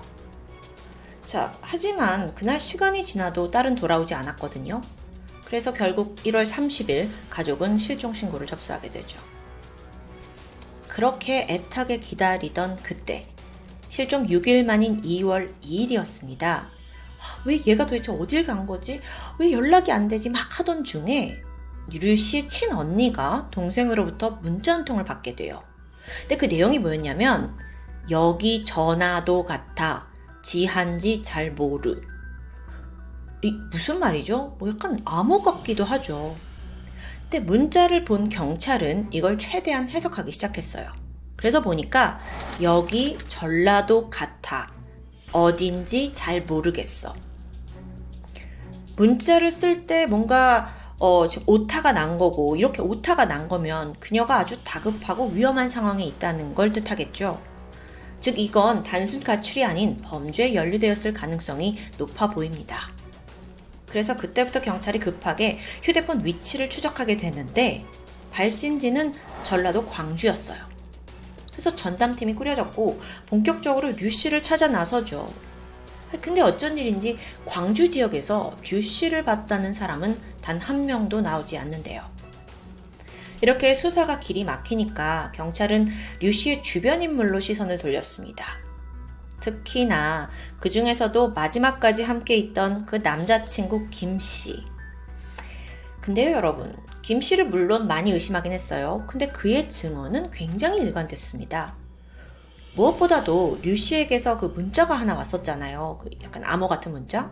그날 남자친구 휴대폰의 위치를 추적해 보니까 경기도 일산 집에 있는 거예요. 그 알리바이가 확실하죠. 남자친구가 대신해서 보낸 건 아닌 것 같은 상황입니다. 그런데도 경찰은 여전히 김 씨가 수상했어요. 여긴 또 이유가 있는데요. 무엇보다 류 씨가 실종되던 날 그날 아침에 김 씨의 카드 사용 행적이 문제입니다. 자, 김 씨는 그날 카드를 가지고 가서 믹서기, 톱, 욕실용 청소솔, 세정제 이런 물품들을 한꺼번에 구입합니다. 물론 저마다 쓰임이 있는 평범한 생활용품이에요. 근데 이걸 한데 모아보면 수상한 냄새가 나는 거죠. 그렇게 며칠이 지난 2월 13일 경찰은 경기도 일산에 위치한 김 씨의 아파트에 찾아갑니다. 혹시라도 어떤 사건이 발생했다면 이 아파트가 그 범행 장소가 됐을 수도 있거든요. 그래서 감식을 진행하게 된 거예요. 그런데 조사가 시작되고 얼마 안 돼서 놀라운 일이 벌어졌죠. 거실, 부엌, 욕실에서 다 혈액 반응이 검출됩니다. 특히나 혈액이 많이 나온 곳은 칼, 톱날 같은 날카로운 도구에 집중되어 있었고요. 심지어 그 새로 샀던 믹서기에서도 혈액이 검출되고요. 모두의 예상대로 DNA 감정을 해보니 혈액은 모두 실종된 류 씨의 것이었습니다. 칼에 묻은 거 또는 그 칼날에 묻은 거 이런 건 뭐 손에 밴 거라고 들러댈 수 있어요. 근데 믹서기 혈흔은 정말 의심스럽죠. 거의 뭐 김 씨가 류씨 실종과 어떻게든 연관이 있다는 명백한 증거가 될 수 있으니까요. 여기까지 밝혀낸 경찰이 김 씨를 집요하게 추궁했습니다. 그리고 결국 김씨 입에서 충격적인 말이 터져 나왔죠. 자기가 여자친구 류 씨를 잘게 토막냈고 군부대 근처에 유기했다는 부분입니다. 사건이 발생한 지 19일째 되던 날이었습니다. 우선 이 범인 김 씨에 대해서 좀 알아보면 당시 나이가 32살, 경기도 육군 사관에서 복무하는 현역 중사 신 분이었습니다. 지난 2004년 11월에 지인의 소개로 류 씨를 만나서 사귀었고요. 뭐 현재까지 2년 반 남짓 교제를 해오고 있었죠. 30대 남녀니까 뭐 진지하게 만남을 가졌을 겁니다. 그리고 또 2년 반은 결코 짧은 시간이 아니고요. 그래서 김종사는 그동안 여자친구의 가족들과도 가깝게 지냈다는데요. 그 누구도 김 씨가 류 씨를 살해할 거라고는 상상조차 하지 못했었죠. 하지만 사실 김 씨의 내면은 악마보다 더 잔인하고 비열했습니다. 그리고 이건 당사자인 김 씨와 여자친구 류 씨, 이 두 사람만 알고 있던 사실이었죠. 무슨 사연이 있냐면, 여자친구 류 씨가 건선 피부염을 앓고 있었어요. 근데 남자친구는 그녀를 툭 하면 조롱하는 거예요. 근데 이게 그냥 조롱이 아니라 거의 인격 모독 수준이었죠. 어떤 식이냐면, 야, 아, 네 피부만 보면 나까지 기분 더러워. 아니 이게 여자친구한테 할 말인가요? 뭐 애초부터 왜 사귀었는지 이해가 안 돼요. 이런 피부에 대한 막 조롱과 핍박 그게 점점 더 심해졌고 두 사람은 만날 때마다 말다툼이 이어졌다고 합니다. 그렇게 관계가 아슬아슬했는데 2007년 1월 27일 사건 당일 류 씨는 사실 남자친구에게 미리 연락을 하지 않은 채 대구에서 서울로 향했어요. 당시 그녀는 아, 이 남자와 내가 결혼을 해야 될까 어떻게 할까 이렇게 단판을 좀 짓고 싶었는데 그 고민에 대한 이야기를 하려고 갔던 거죠. 그렇게 김중사 김 씨와 마주합니다. 근데 다짜고짜 여자친구에게 욕설을 퍼부어요. 아, 너 왜 이렇게 예고도 없이 찾아왔냐고. 그것도 짜증나는데 내가 서울역까지 마중을 나와야 되냐고. 모든 게 불평이었죠. 사실 이런 행동으로 봐서 평소에 얼마나 류 씨를 무시했는지 좀 짐작이 가죠. 어쨌든 두 사람은 김 씨의 집으로 왔고 28일 새벽입니다. 김 중사는 여전히 좀 짜증이 나 있는 상태였는데 이때 류 씨에게 또 시비를 걸어요. 발단은 피부병이었습니다. 그러니까 지치고 지친 류 씨가 그만해 재미로 던진 돌에 개구리 맞아 죽어 라는 말을 던지게 되는데 이때 김 씨가 뭐라고 하냐면 야 네가 개구리냐? 돼지지. 이렇게 신랑이가 오고 갔고 새벽 1시 47분입니다. 마침 이때 김 씨가 배가 고프다며 보쌈을 주문해요. 류 씨에게 같이 먹자고 했지만 이런 상황에서 뭐 밥이 넘어갈 리가 있겠습니까? 그래서 안 먹겠다라고 하자 그는 이제 김 씨가 다시 여자친구에게 막 폭언을 퍼붓습니다. 그러다 류 씨가 한마디예요. 두통약을 얼마나 먹어야 사람이 죽을까? 이걸 들은 김중사는 사람 쉽게 안 죽는다 라고 빈정거렸어요. 그러자 류 씨가 다시 물었죠? 넌 내가 죽었으면 좋겠어? 김중사는 뭐, 네 맘대로 해! 하고 가볍게 여겼는데 그러자 류 씨가 입에 약을 털어넣었다고 김중사가 주장합니다. 두통약 15정과 금연보조제 50정, 그렇게 총 65정의 약을 류 씨가 한 번에 복용했다라는 게 이 김 씨의 주장이에요. 그 뒤에 발작 증세를 보이더니 구토를 하고 호흡곤란을 일으키더니 결국 숨이 끊어졌다는데요. 자, 여러분. 여기까지가 김중사가 진술한 내용입니다. 목격자가 전혀 없는 이 둘만의 아파트에서 두 사람 사이에서 벌어진 모든 것을 저희가 정확히 알 수 없어요. 그리고 그게 이 사건의 가장 안타까운 부분이죠. 즉, 김 씨는 끝까지 나는 류 씨를 살해한 적이 없고 혼자서 두통약 먹고 죽었다라고 진술한 거예요. 그래요. 그건 말이 될 수 있어. 근데 지금 이거 토막살인이잖아요. 여친이 그렇게 급한 상황이면 119에 신고를 해야지 왜 사체를 훼손했을까?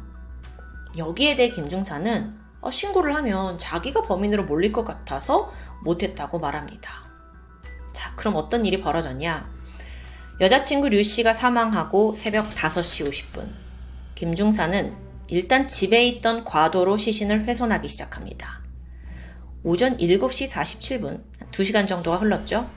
근데 이번에는 이 이 과도로는 안 되겠다 싶었는지 인터넷으로 주변 마트 오픈 시간을 검색하게 돼요. 그리고 조금 후에 마트로 가던 길에 피해자가 입고 있던 바지와 신발을 재활용 수거함에 버리게 됩니다.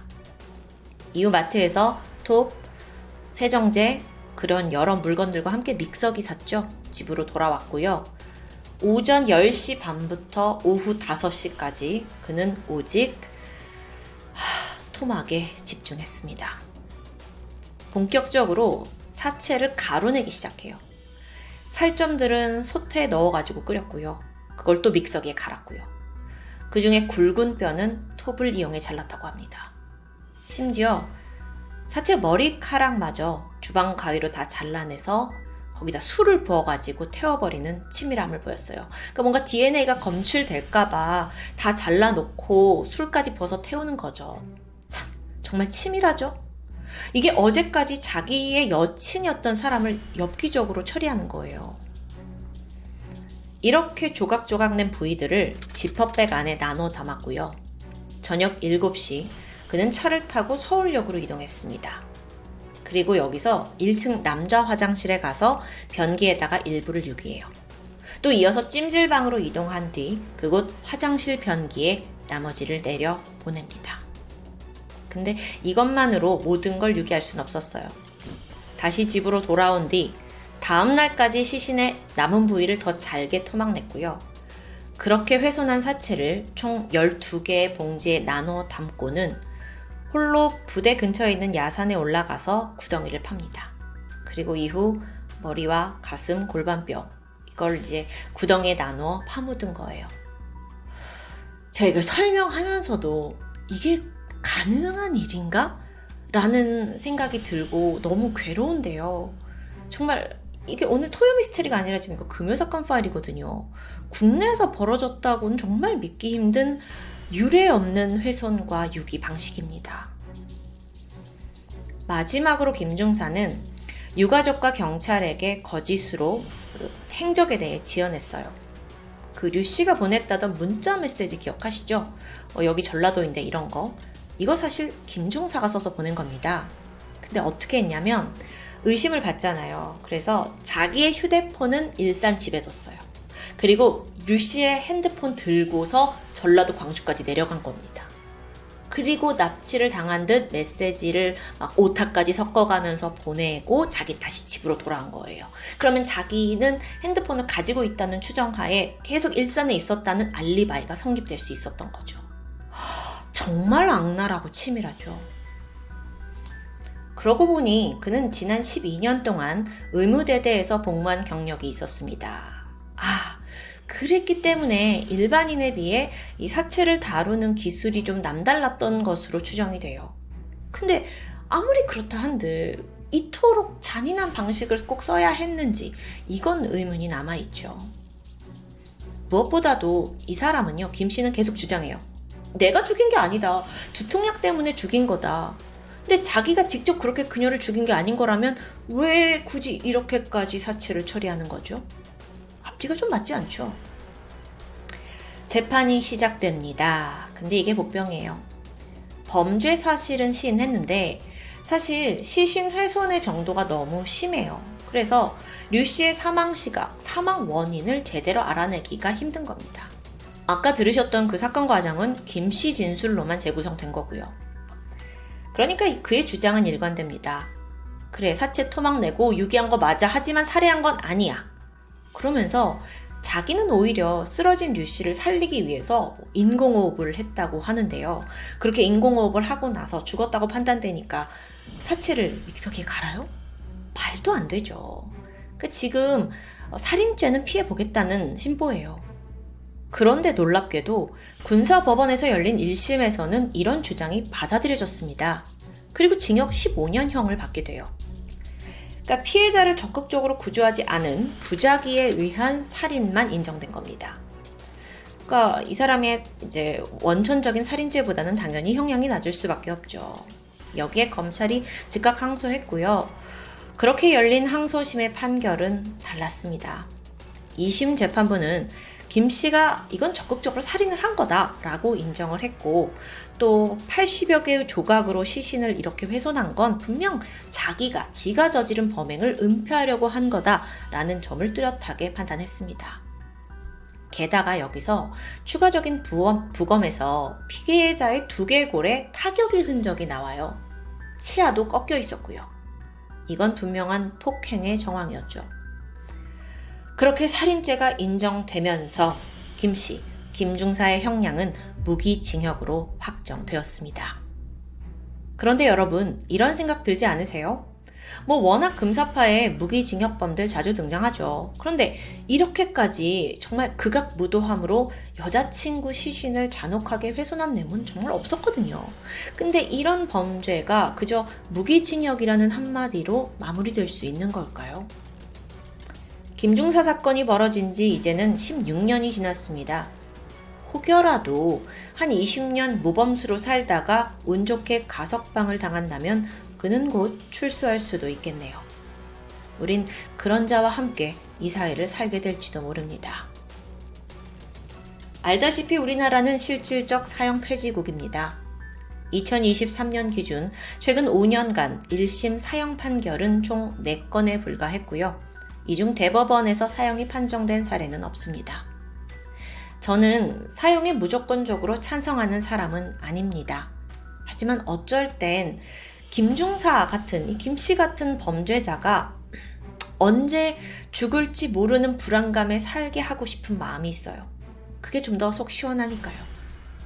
게다가 이런 흉악범이 사회로부터 완전히 격리되는 게 맞지 않나 라는 데도 공감하고요. 물론 사형제도는 여전히 어려운 문제지만 부디 국가가 실질적으로 국민을 보호할 수 있는 방향으로 현명한 결정을 해주길 바라고 있습니다. 유례 없는 토막 살인 사건, 지금까지 금요 사건 파일 디바 제시카였습니다.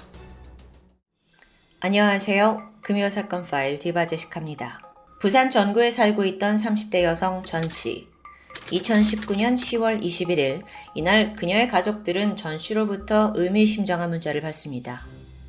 급한 일이 생겨서 당분간 연락하기 힘들 것 같아요.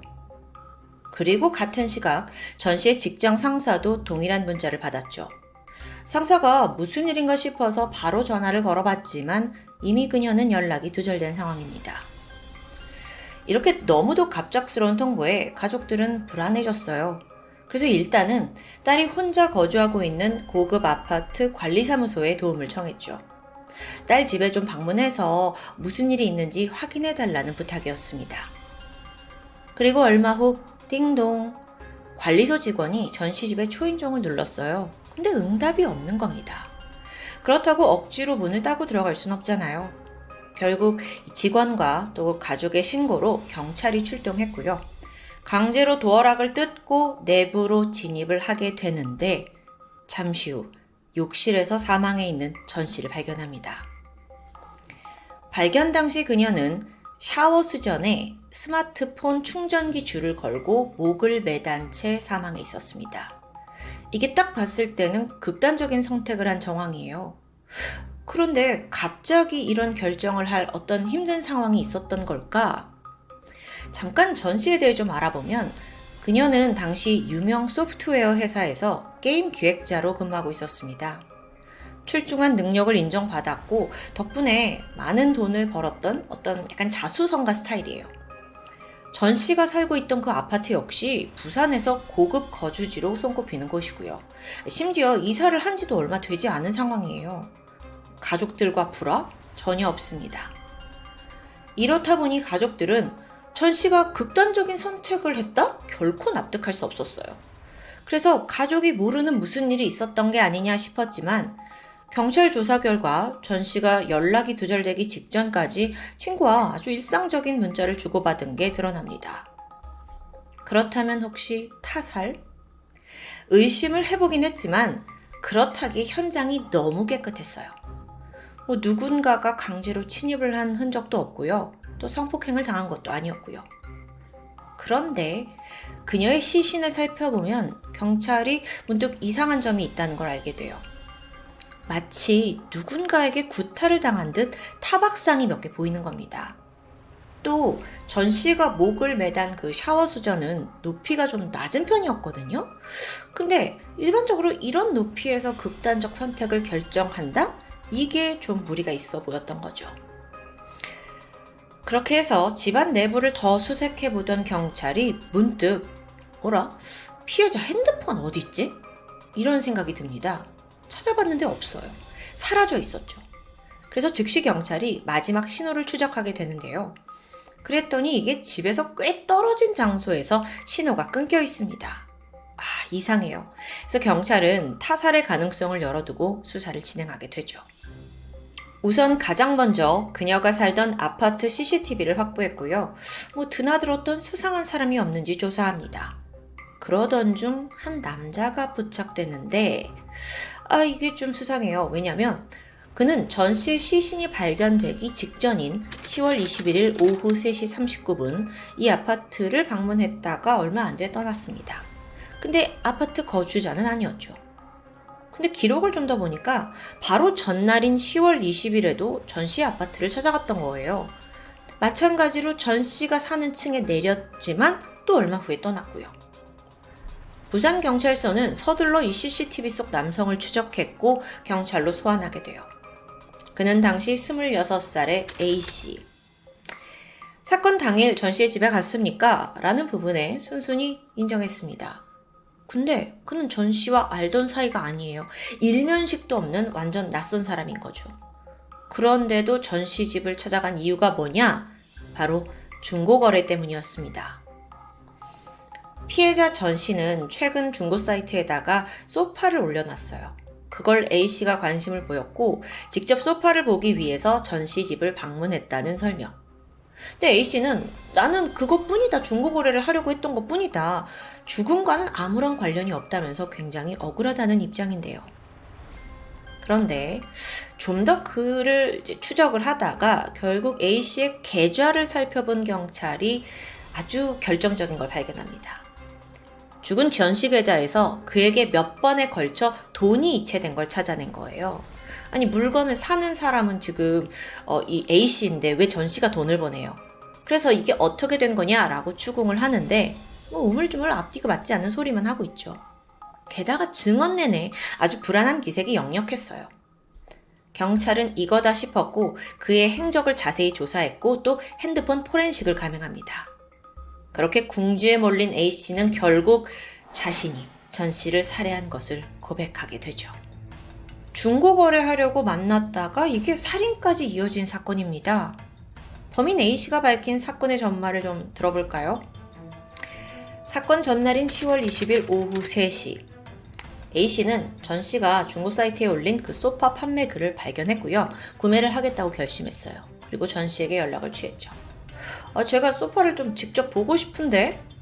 이 말에 전 씨가 집에 와도 된다고 수락을 합니다.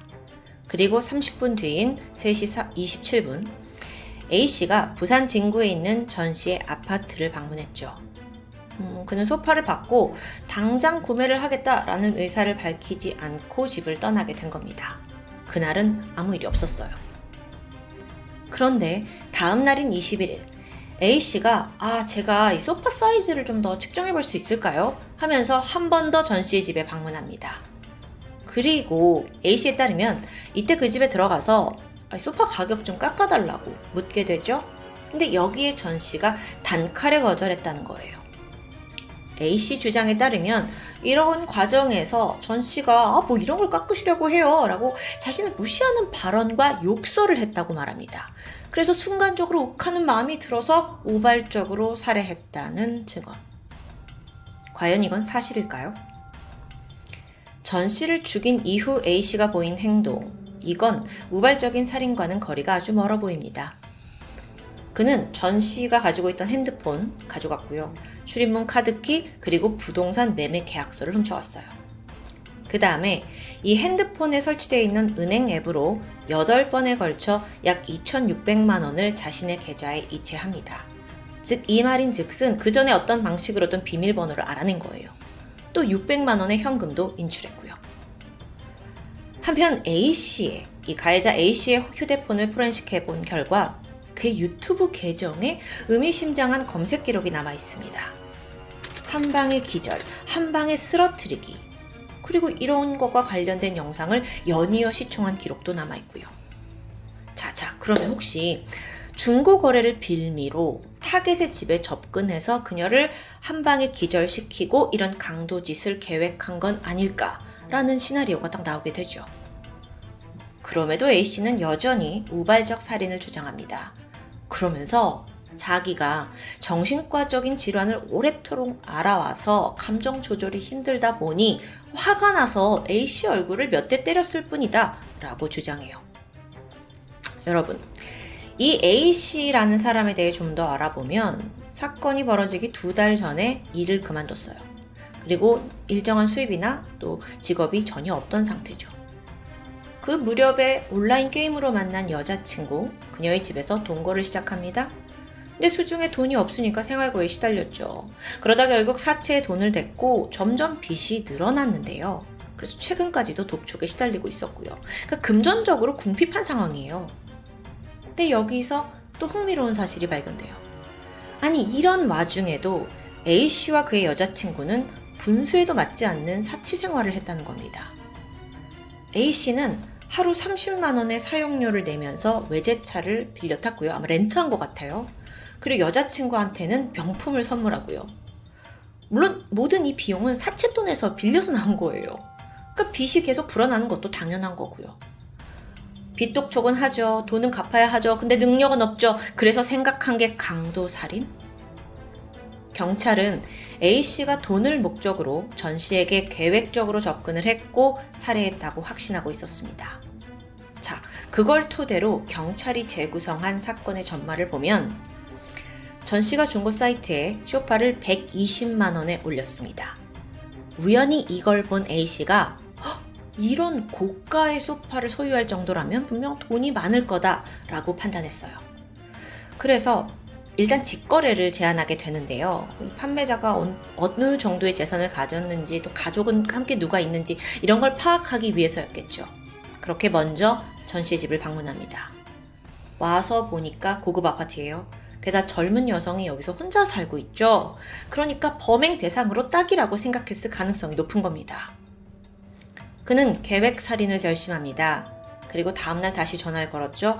아, 제가 소파를 뭐 측정도 하고 좀 가져갈 생각이 있어요. 하면서 한 번 더 방문을 요청했고요. 여기서 계획살인인 게또 드러나는 아주 자명한 부분이 있는데 여러분 소파라는 게 부피가 크잖아요.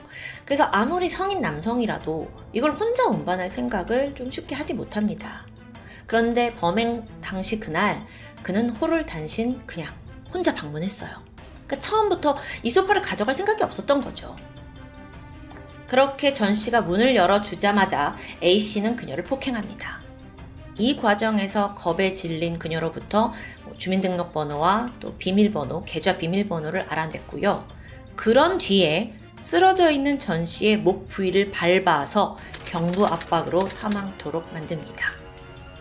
전 씨의 숨이 끊어졌지만 그는 그녀를 끌고 욕실로 향했고 거기서 마치 스스로 목숨을 끊은 것처럼 현장을 위장한 겁니다.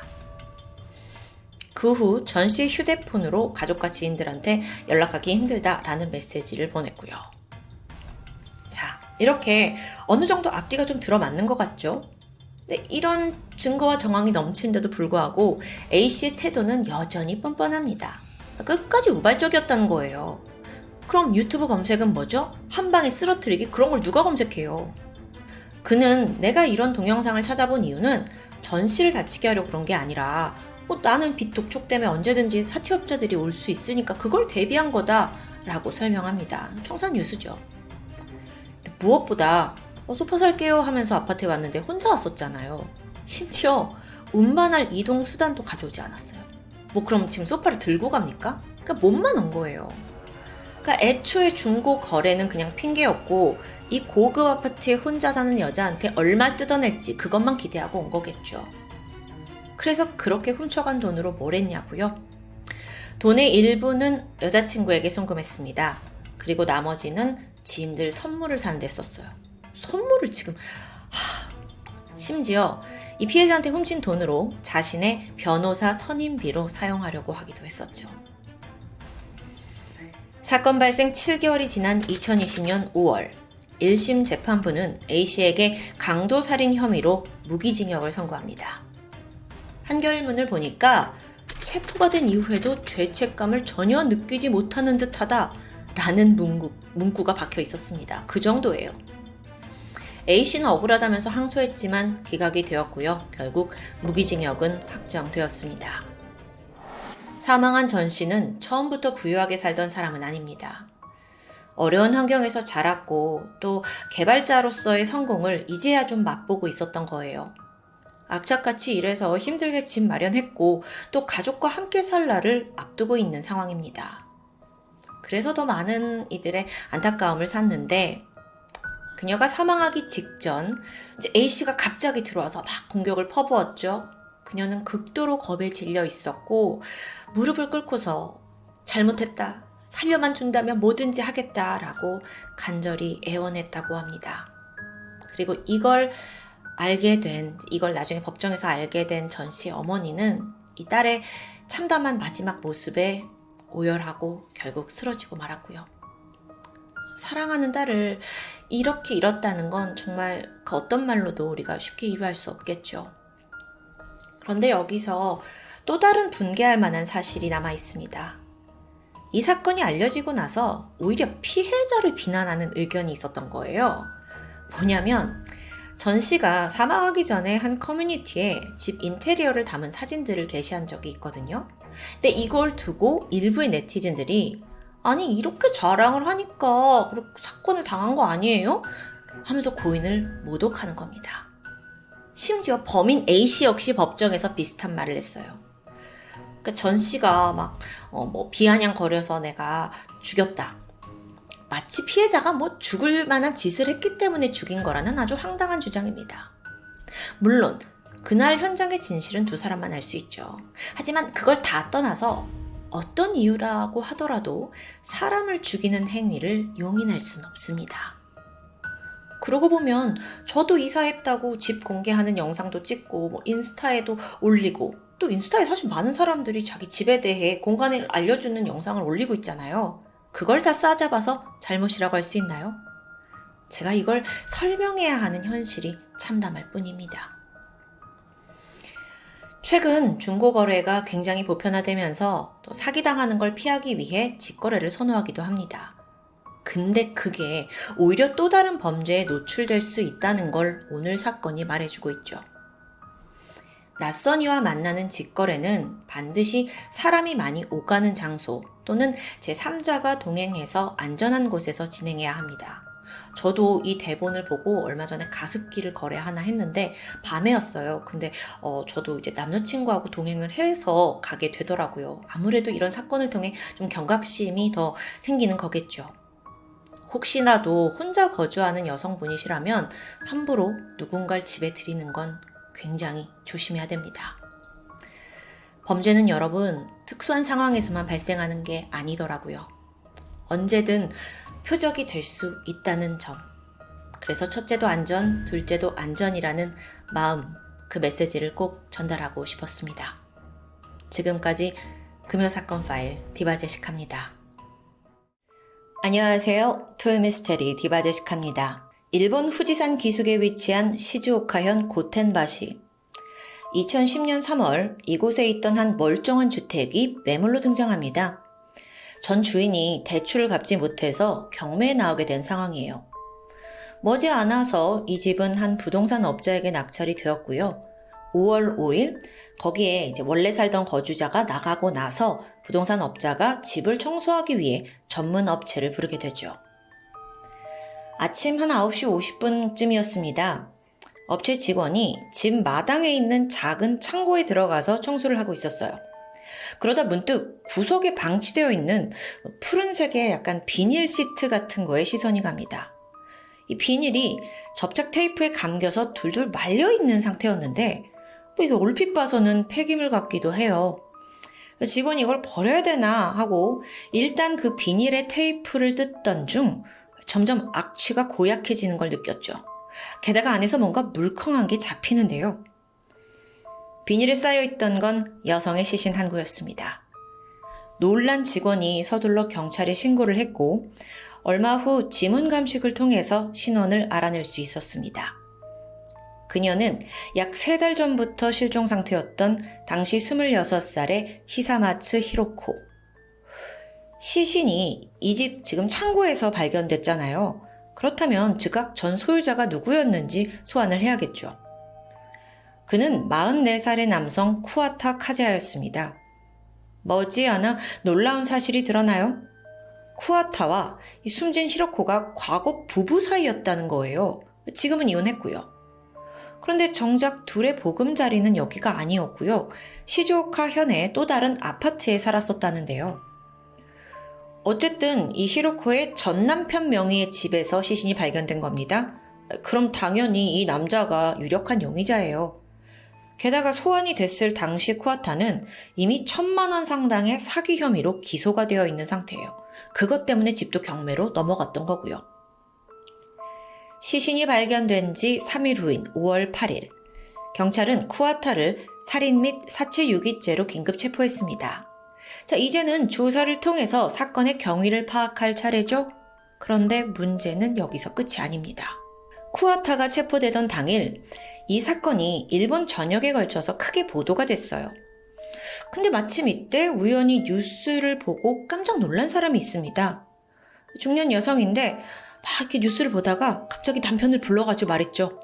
여보, 여보, 저 남자, 저 남자 우리 딸이랑 사귀었던 사람 아니야? 중년 부부의 딸, 히비노 카오리는 그때로부터 5년 전인 2005년부터 22살의 나이로 실종된 상태입니다. 그간 부모는 애타게 딸을 수소문했죠. 하지만 지금껏 5년 동안 강간무소식이에요. 그런 딸이 과거 사귀었던 남자가 살인 용의자로 뉴스에 등장했다면 부모의 마음은 어땠을까요? 카우리 씨의 어머니는 곧장 경찰서에 달려가서요, 이 자초지종을 설명했어요. 신고를 접수한 경찰은 이 카우리 씨 실종 사건도 연관이 있다는 걸 감지했고, 그때부터 쿠아타에게 사건에 대해 강력하게 추궁합니다. 근데 그는 모르는 일이라면서 그냥 딱 잡아떼는데요. 결국 끈질긴 추궁을 했고 같은 해 8월 그러니까 검거된 지 3개월 만에 쿠아타가 입을 엽니다. 자기가 카오리를 죽인 후에 시신을 유기한 걸 인정하게 된 거죠. 8월 12일, 쿠아타가 지목한 한 공터에서 드럼통에 담겨 있는 카오리 씨의 시체가 발견됩니다. 그 앞서 발견된 히로코 씨 시신과 비슷하게 사체가 비밀 시트로 감겨져 있었어요. 이렇게 두 명의 여성을 살해한 연쇄 살인범의 정체가 드러나는데요. 자, 이게 어디서부터 어떻게 시작된 거냐? 먼저 시간을 거슬러서 2000년으로 가볼게요. 쿠아타는 당시 첫 번째 아내 A씨와 결혼을 했고 아이 셋을 둔 가장이었습니다. 첫 번째 아내요. 그는 고텐바시 하기와라라는 음, 주택가에 집을 짓고 살았는데 여기가 바로 첫 번째 시신이 발견된 그 집이죠. 경매로 넘어갔던 집.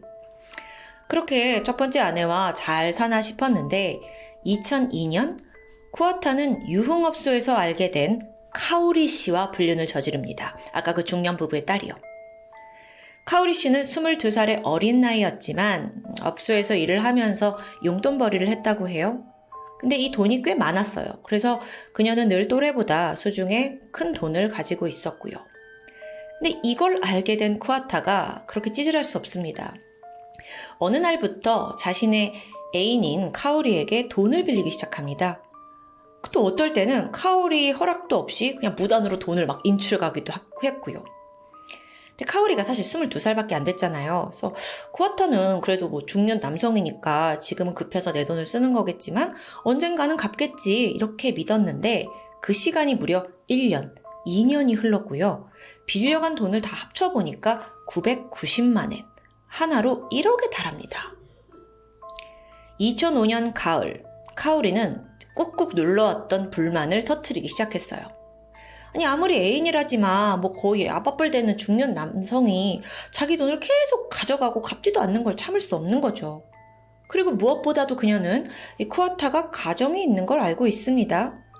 자기와는 바람을 피우면서 자기한테 가져간 돈으로 원래 가정을 지키고 있다. 이 점도 너무 화가 났고요.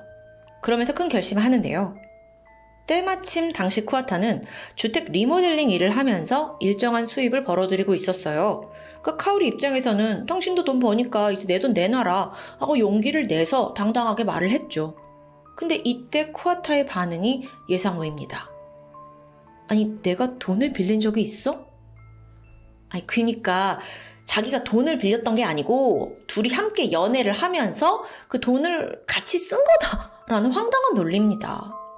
그래서 화가 난 카오리가 너 이런 식으로 내 돈 갚지 않으면 경찰에 신고를 할 거다. 이렇게 강하게 나갔는데 사실 그때의 카오리 마음은 뭐 이번 기회에 그래도 자기 뭐 애인이니까 좀 불성실한 태도를 좀 고쳐줬으면 좋겠다라는 생각이었죠. 쿠아타는 여전히 적반하장입니다. 게다가 속으로는 사실 카오리를 좀 괘씸하다고 생각하던 차였어요. 그게 왜 그랬냐면 사실 얼마 전인 2005년 10월 말에 우연히 카오리에게 2천만 엔, 그러니까 약 2억 원의 현금이 있다는 걸 알게 됩니다. 그리고 배신감을 느꼈대요. 왜 그러냐면, 어, 지는 이렇게 큰 돈 있으면서 나한테 어 990만 엔 갚으라고 이렇게 쪼잔하게 굴어? 뭐 이런 얼토당토하는 분노를 키워왔던 거예요. 게다가 지금 돈까지 갚으라고 하니까 쿠아타가 어느새 극단적인 생각까지 하게 되죠. 카오리를 아예 죽여버리면 빚도 없어지고 그녀의 재산도 자기의 거가 될 거라는 너무도 짧고 어리석은 생각이었습니다. 그렇게 좀 덜 떨어진 두뇌와 다르게 행동은 빨랐어요. 그녀의 재산을 정확히 파악한 바로 다음날 카오리 아파트를 찾아가서 그녀를 목졸라 살해했죠. 한치의 망설임도 없었고요. 이후 시신을 비닐로 감싸서 드럼통에 넣고 아파트에서 불과 500m 떨어진 공터에 유기합니다. 자, 여기서 좀 이해가 되지 않는 부분들이 나오는데 공터에 유기를 했다. 근데 사실 이 공터가 사람들이 왔다 갔다 하는 곳이에요. 왜냐면 근처 주민들이 쓰레기 처리장으로 사용하던 곳이거든요. 그래서 심지어 이 주변을 오가는 사람도 많았고 관리자까지 존재합니다. 그 결코 일반적인 생각으로 시신을 유기할 만한 곳은 아니죠. 게다가 얼마 후에 이 관리자가 와서 이 드럼통을 치우려고 했어요. 그러니까 쿠아타가 만류했죠. 아, 제가요, 여기다 비료를 좀 만들려고 안에 흙을 넣어놨어요. 아, 제가 때 맞춰서 열 테니까 건들지 말아주세요. 이렇게 요청합니다. 그렇게 해서 여러분, 카오리 씨의 시신이 드럼통에 담겨서 공터에 무려 5년 동안이나 방치되어 있었던 거예요. 하, 이걸 안 부모의 마음은 어땠을까요? 어쨌든 그렇게 카오리를 살해한 이후 쿠아타는 그녀의 핸드폰으로 주변 사람들한테 문자를 보내요. 아직 살아있는 것처럼 행동하는 겁니다. 엄마한테는 나 한동안 집에 못 가. 잘 지내고 있으니까 걱정 마. 이렇게 메시지를 남겼고 또 자기가 원하던 그 카오리의 2억 원 돈을 가, 가져갑니다. 그렇게 살인으로 얻은 돈으로 그는 유흥을 즐겼고요. 또 남은 돈으로는 본가에 있는 처자식에게도 보냈고요. 그렇게 3년이 지난 2008년 12월, 지금까지 자신의 범행은 발각되지 않았죠? 근데 이때쯤에서 쿠아타가 또 다른 여성을 만나게 됩니다. 바로 그 집에서 발견됐던 피해자 히사마츠 히로코였어요. 당시 그녀는 이혼을 하고 나서 두 명의 아이와 함께 살고 있었는데 뭐 어쩐 일인지 쿠아타가 그녀에게 아주 심하게 빠져버립니다. 결국 만난 지 반년 만인 다음 해 6월에 신속하게 본처랑 이혼을 했고 히로코 씨와 새로운 가정을 꾸리게 돼요. 쿠아타, 히로코, 그리고 그녀의 두 명 자녀들까지 해서 시조카 현에 있는 한 아파트에서 신혼 생활을 시작하게 되죠. 그 당시 주변에 살고 있던 주민들에 따르면 두 사람은 아이들과 같이 웃으면서 산책하는 모습이 자주 목격됐다고 해요. 자연스럽게 사이좋은 부부라는 소문이 났었고요. 근데요, 여러분. 이쯤에서 쿠아타에게 또 다른 고민거리가 생깁니다. 좀 자기가 하려고 했던 사업이 잘 안 돼요. 그리고 금전적으로 쪼들리기 시작한 겁니다. 카오리한테 강탈한 돈도 다 바닥이 났고요. 전처와 아이들은 여전히 그 고텐바시 집에서 살고 있었는데 여기에 대출마저 밀린 지 오래였어요. 이대로라면 집이 압류되는 것도 시간 문제죠. 그런데 이런 경제적인 문제는 그 쿠아타와 히로코 부부 사이를 서서히 갈라놓게 만듭니다. 생활비를 왜 이거밖에 안 주냐, 막 이걸로 싸우는 날이 많아졌고요. 집에서는 매일 고성과 막 울음, 비명이 들려왔다고 해요. 게다가 문제는 이뿐만이 아니죠. 쿠아타는 그 이혼한 전 아내와 또 세 명의 아이들이 사는 집에 또 자주 출입을 했습니다. 그게 이게 재혼한 부인 입장에선 좀 짜증나죠. 처음에는 아마 애들 때문에 그러나 보다 싶었지만 빈도수가 점점 늘어나는 거예요. 그러니까 여기에 히로코가 스트레스가 막 점점 극에 달했고 결국 남편한테 화를 내면서 부부 사이가 넘지 말아야 할 선까지 넘게 되죠. 2010년 2월 돈 문제, 왜 이렇게 전부인한테 자주 가냐, 가족 문제, 이렇게 분노를 쌓아왔던 두 사람이 그날도 부부싸움을 벌였습니다. 그러다 남편이 아내에게 폭력을 휘둘렀고 급기야 구급차까지 출동해요. 그리고 일주일 후인 2월 23일, 이날을 마지막으로 더 이상 히로코 씨를 본 사람은 없습니다. 그런데 아내가 어느 날 갑자기 횡박물면 됐잖아요. 근데 쿠아타의 행보는 기가 막혀요. 갑자기 이혼 절차를 밟아버리더니 어, 아내가 가정 버리고 가출한 거다라고 주장을 하는 겁니다. 근데 생각해보세요. 지금 두고 간 아이, 이 집에 두고 간 아이들은 히로코의 아이들이에요. 전 이혼하면서 나온 아이들. 그 친정 엄마가 봤을 때는 아니 지금 새로 만난 남편한테 자기 애들을 두고 이렇게 뭐 가출을 할 리가 없잖아요. 그래서 이건 아니다 싶어서 급히 딸의 실종 신고를 접수하게 되죠. 다시 그때로부터 두 달 후인 4월. 이번에 쿠아타는 60대의 어떤 지인 여성을 속여서 한 천만 원 정도를 훔치려고 한 사기 혐의가 발각되면서 체포됩니다. 설상가상으로 고텐바시에 있던 그러니까 전처와 아이들이 살던 집은 경매로 넘어갔고요. 그리고 그 집을 청소하던 중 창고에서 히로코 씨의 시신이 발견된 상황이죠. 와, 이 남자 도대체 어떤 인생을 사는 사람일까요? 쿠아타가 아내 히로코를 살해한 후 일단은 그 집 창고에다가 시신을 숨겨둔 것 같아요. 아니, 여기서 자기 애들도 다 사는데 여기다가 시신을 숨겨둔 거죠. 두 번째 살인에서도 아주 대범하게 행동을 했는지 멍청하게 행동을 했는지 좀 평가는 엇갈립니다. 이게 정황적으로 보면 쿠아타가 아내 히로코를 살해한 후에 일단은 그 고템바시 집에 있는 작은 창고에다가 시신을 숨겨둔 거예요. 여기 자기 애들이 사는 곳인데도 불구하고요. 근데 두 번째 살인에서도 이렇게 대범한 건지 멍청한 건지 이런 행동을 하죠. 그러니까 심지어 집이 넘어갔잖아요. 그러니까 자기는 쉽게 들어갈 수도 없다 보니까 시신을 처리하지 못했던 것 같아요. 추후의 전문가들은 이 쿠아타라는 사람 자체가 어떤 일을 처리할 때 마무리를 짓는 성향이 아니라 그냥 그냥 그냥 우선 덮어두고 넘어가는 성향이 있다고 지적했습니다. 그 소위 귀차니즘이 심지어 살인 그리고 시신 유기에도 그대로 적용된 거고요. 그나마 히로코의 시신의 경우에는 수습을 하기 전에 이제 경매로 집이 넘어가면서 자기가 못 들어가니까 이렇게 발각이 됐고 결국 모든 게 밝혀지게 된 겁니다. 그렇게 검거된 쿠아타는 왜 아내 히로코를 죽였냐? 라는 질문에 또다시 적반하장식의 태도를 보입니다. 아, 그녀가 내 전처와 아이들을 뭐 해를 입히겠다 이런 위협을 하니까 내가 어쩔 수 없이 죽였다 라는 주장이에요.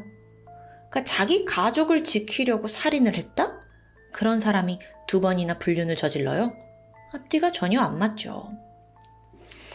게다가 그 앞서 카오리 씨는 그럼 왜 죽였냐? 여기에 또 황당한 말을 합니다.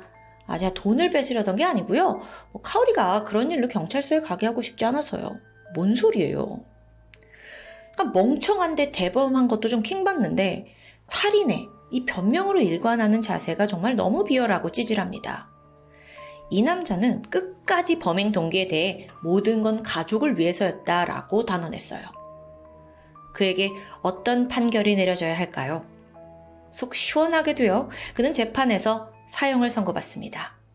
몇 번이나 항소를 했지만 다 기각당했고, 그는 현재 도쿄 수감소에서 사형 집행을 기다리는 처지로 살아가고 있습니다. 쿠아타는 지금껏 문제가 생길 때마다 그걸 회피하는 방법으로 살인을 저질렀어요. 돈을 갚으라고 하는 카오리를 그냥 죽여버리자. 나한테 불만을 말하는 아내 히카리를 그냥 죽여버리자. 이런 식이었죠. 근데 사는 게 그렇게 단순합니까? 사실 그의 범죄 행각은 좀 제가 아까도 멍청하고 대범하다라고 표현을 했는데 좀 그런 방식으로 흘러간 건 맞아요. 근데 오히려 그런 점 때문에 사건이 세상에 드러났다는 게 좀 아이러니했죠. 이런 걸 인과응보라고 하나요? 참 속이 후련한 인과응보 사건이었습니다. 지금까지 토요미스테리 디바제식합니다. 안녕하세요. 토요미스테리 디바제식합니다. 서울 강남의 한 치과에서 치위생사로 일하던 30살 여성 이방현 씨. 그녀는 제주도에서 홀로 상경해서 대학 졸업부터 취업까지 스스로 일궈낸 당찬 여성이었습니다. 게다가 업무 능력을 인정받아서 빠른 속도로 팀장 자리까지 올랐고요. 그런 그녀에게 한 가지 독특한 별명이 있다면 바로 신데렐라.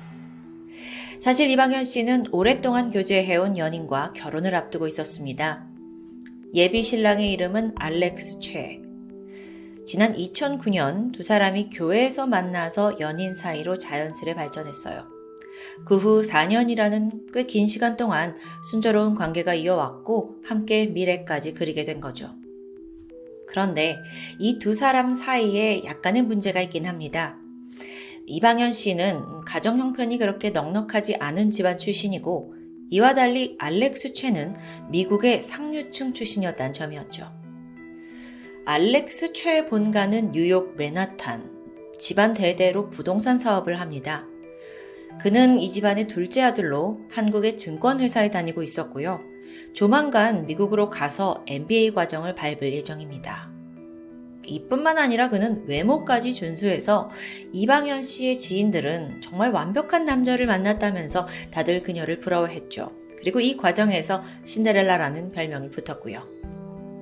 하지만 알렉스 최 집안 쪽 분위기는 좀 달랐습니다. 경제적으로 너무 차이가 나는 거 아니냐 라면서 결혼에 반대하던 겁니다. 이로 인해 이방현 씨는 남모를 스트레스에 시달렸겠죠. 하지만 다행히 예비 신랑 알렉스 최는 전혀 굴하지 않았어요. 나는 너밖에 없다 라는 강경한 입장으로 이 씨에게 적극 구애를 했어요. 그런데 한 가지 조건은 있었죠. 한국에서의 생활을 빨리 정리하고 자신과 함께 미국으로 가자는 겁니다. 사실 이 씨는 평생 한국에서 살았고 또 가족과 직장이 다 여기에 기반을 두고 있잖아요. 그래서 이게 남편 따라 미국을 간다는 게 결코 쉽지 않은 결정이죠. 알렉스 최는 이 씨가 그래도 최대한 빨리 미국에 가겠다, 나와 삶을 같이 하겠다라는 마음을 먹어주길 재촉하는데요. 2013년 1월, 오랜 고민 끝에 이 씨는 알렉스 최의 프로포즈를 받아들였습니다. 이후 속전속결로 미국 이민 준비가 진행이 되었고요. 1월 24일 날 출국을 하겠다라는 일정이 정해지면서 이 씨는 먼저 회사를 그만두고 살던 집에 전세 보증금 뺐고 뭐 가구, 가전제품 다 싹 처리했죠. 동시에 가족과 지인들에게 차례로 만나면서 작별 인사도 나누는데요. 시간은 빠르게 흘러서 어느덧 출국 전날인 1월 23일입니다. 이방현 씨는 어머니가 운영하는 식당을 찾아가서 마지막 인사를 했고요. 내일 출국을 한 이후부터 어떤 일정을 겪게 되는지 어머니에게 설명합니다. 먼저 미국에서 결혼식을 올릴 거고 이후 유럽에 가서 열흘 정도 신혼여행을 즐길 거라는 정말 뭐 듣기만 해도 설레는 스케줄이죠. 그리고 다시 미국에 돌아와서 새로 뭐 핸드폰 이런 걸 개통하려면 좀 시간이 한 달 정도 필요하니까 그동안 연락이 잘 안 될 수도 있다 라고 어머니에게 말해둡니다. 걱정하지 말라 난 잘 있을 거다 라는 뭐 안심시키는 이야기였겠죠. 그렇게 어머니와의 만남을 이후로 이 씨는 곧바로 핸드폰을 해지합니다. 내일 떠날 거니까요. 다음날 아침 9시 이방현 씨는 미국행 비행기에 몸을 실었습니다. 아니, 가족들은 그렇게 믿고 있었죠. 하지만 그 후 이 씨는 연락이 두절됩니다. 아무리 외국에 갔다 한들, 뭐 바쁘고 여행 중이라고 한들, 또 뭔가 엄마한테는 이상했어요. 특히나 이 씨는 평소 어머니와 거의 뭐 매일같이 연락하는 그런 루틴이 있었는데, 딸이 너무나 연락이 없으니까 엄마는 좀 기분이 찝찝했던 거죠. 그래도 뭐 딸이 워낙 타지에 가 있고 어느 정도 정리가 되면 연락을 줄 거라 기다렸습니다. 그렇게 그녀가 먼저 말했던 한 달이라는 시간이 훌쩍 지나요. 그래도 여전히 딸에게 소식이 없자 결국 가족들은 연락 두절 69일 만에 경찰에 실종 신고를 접수합니다. 수사가 시작이 되고 즉각 충격적인 사실이 드러났죠. 이방현 씨가 1월 24일에 애초에 출국을 하지 않았다는 점입니다. 출입국 관리소 기록을 봤더니 이방현 씨 기록이 전혀 없어요. 뭐 혹시 하루 이틀 미뤄졌나 싶어서 예정일 뒤로도 조회를 했지만 그녀가 해외로 나갔다는 기록은 전무합니다. 아니 이러면 딸이 미국에 갔다고 믿고 있던 가족들은 정말 큰 혼란과 두려움에 빠지죠. 혹시 이게 결혼을 앞두고 있다 보니 이 씨가 급격한 심경 변화를 생겨서 아, 나 미국 안 갈래 하고 이렇게 자발적으로 잠적한 건 아닐까라고 생각하기도 했습니다. 그래서 경찰이 그녀의 생활 반응을 추적했어요. 근데 조사를 하면 할수록 그녀가 어쩐지 범죄에 연루된 것 같다는 불길함만 짙어졌죠. 그 이유가 있는데요. 그녀 앞으로 된 통신, 금융, 병원, 인터넷 접속의 기록은 전혀 나오지 않았어요. 그런데 단 하나. 이방현 씨 명의로 된 카드만큼은 아주 아주 활발하게 사용되고 있었기 때문이에요. 자, 먼저 이 씨가 사용하던 그 핸드폰 번호.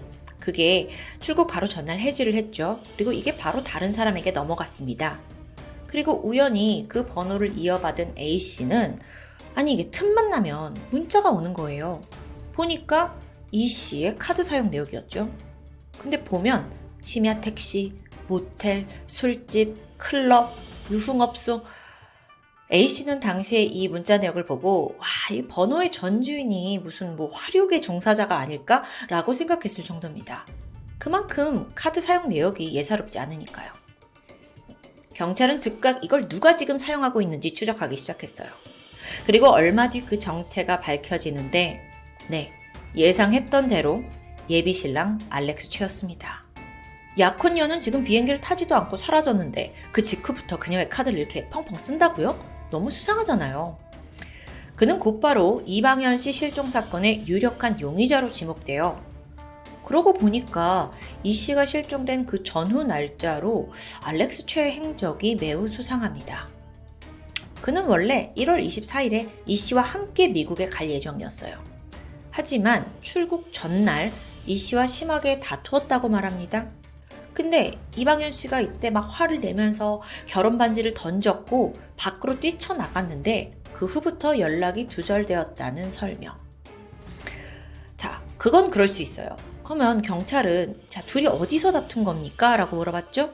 그는 모텔이라고 말했습니다. 그래서 경찰이 알렉스 최의 핸드폰 위치 기록을 조사했거든요. 근데 그는 그 시간 내내 집에 머물렀던 게 확인돼요.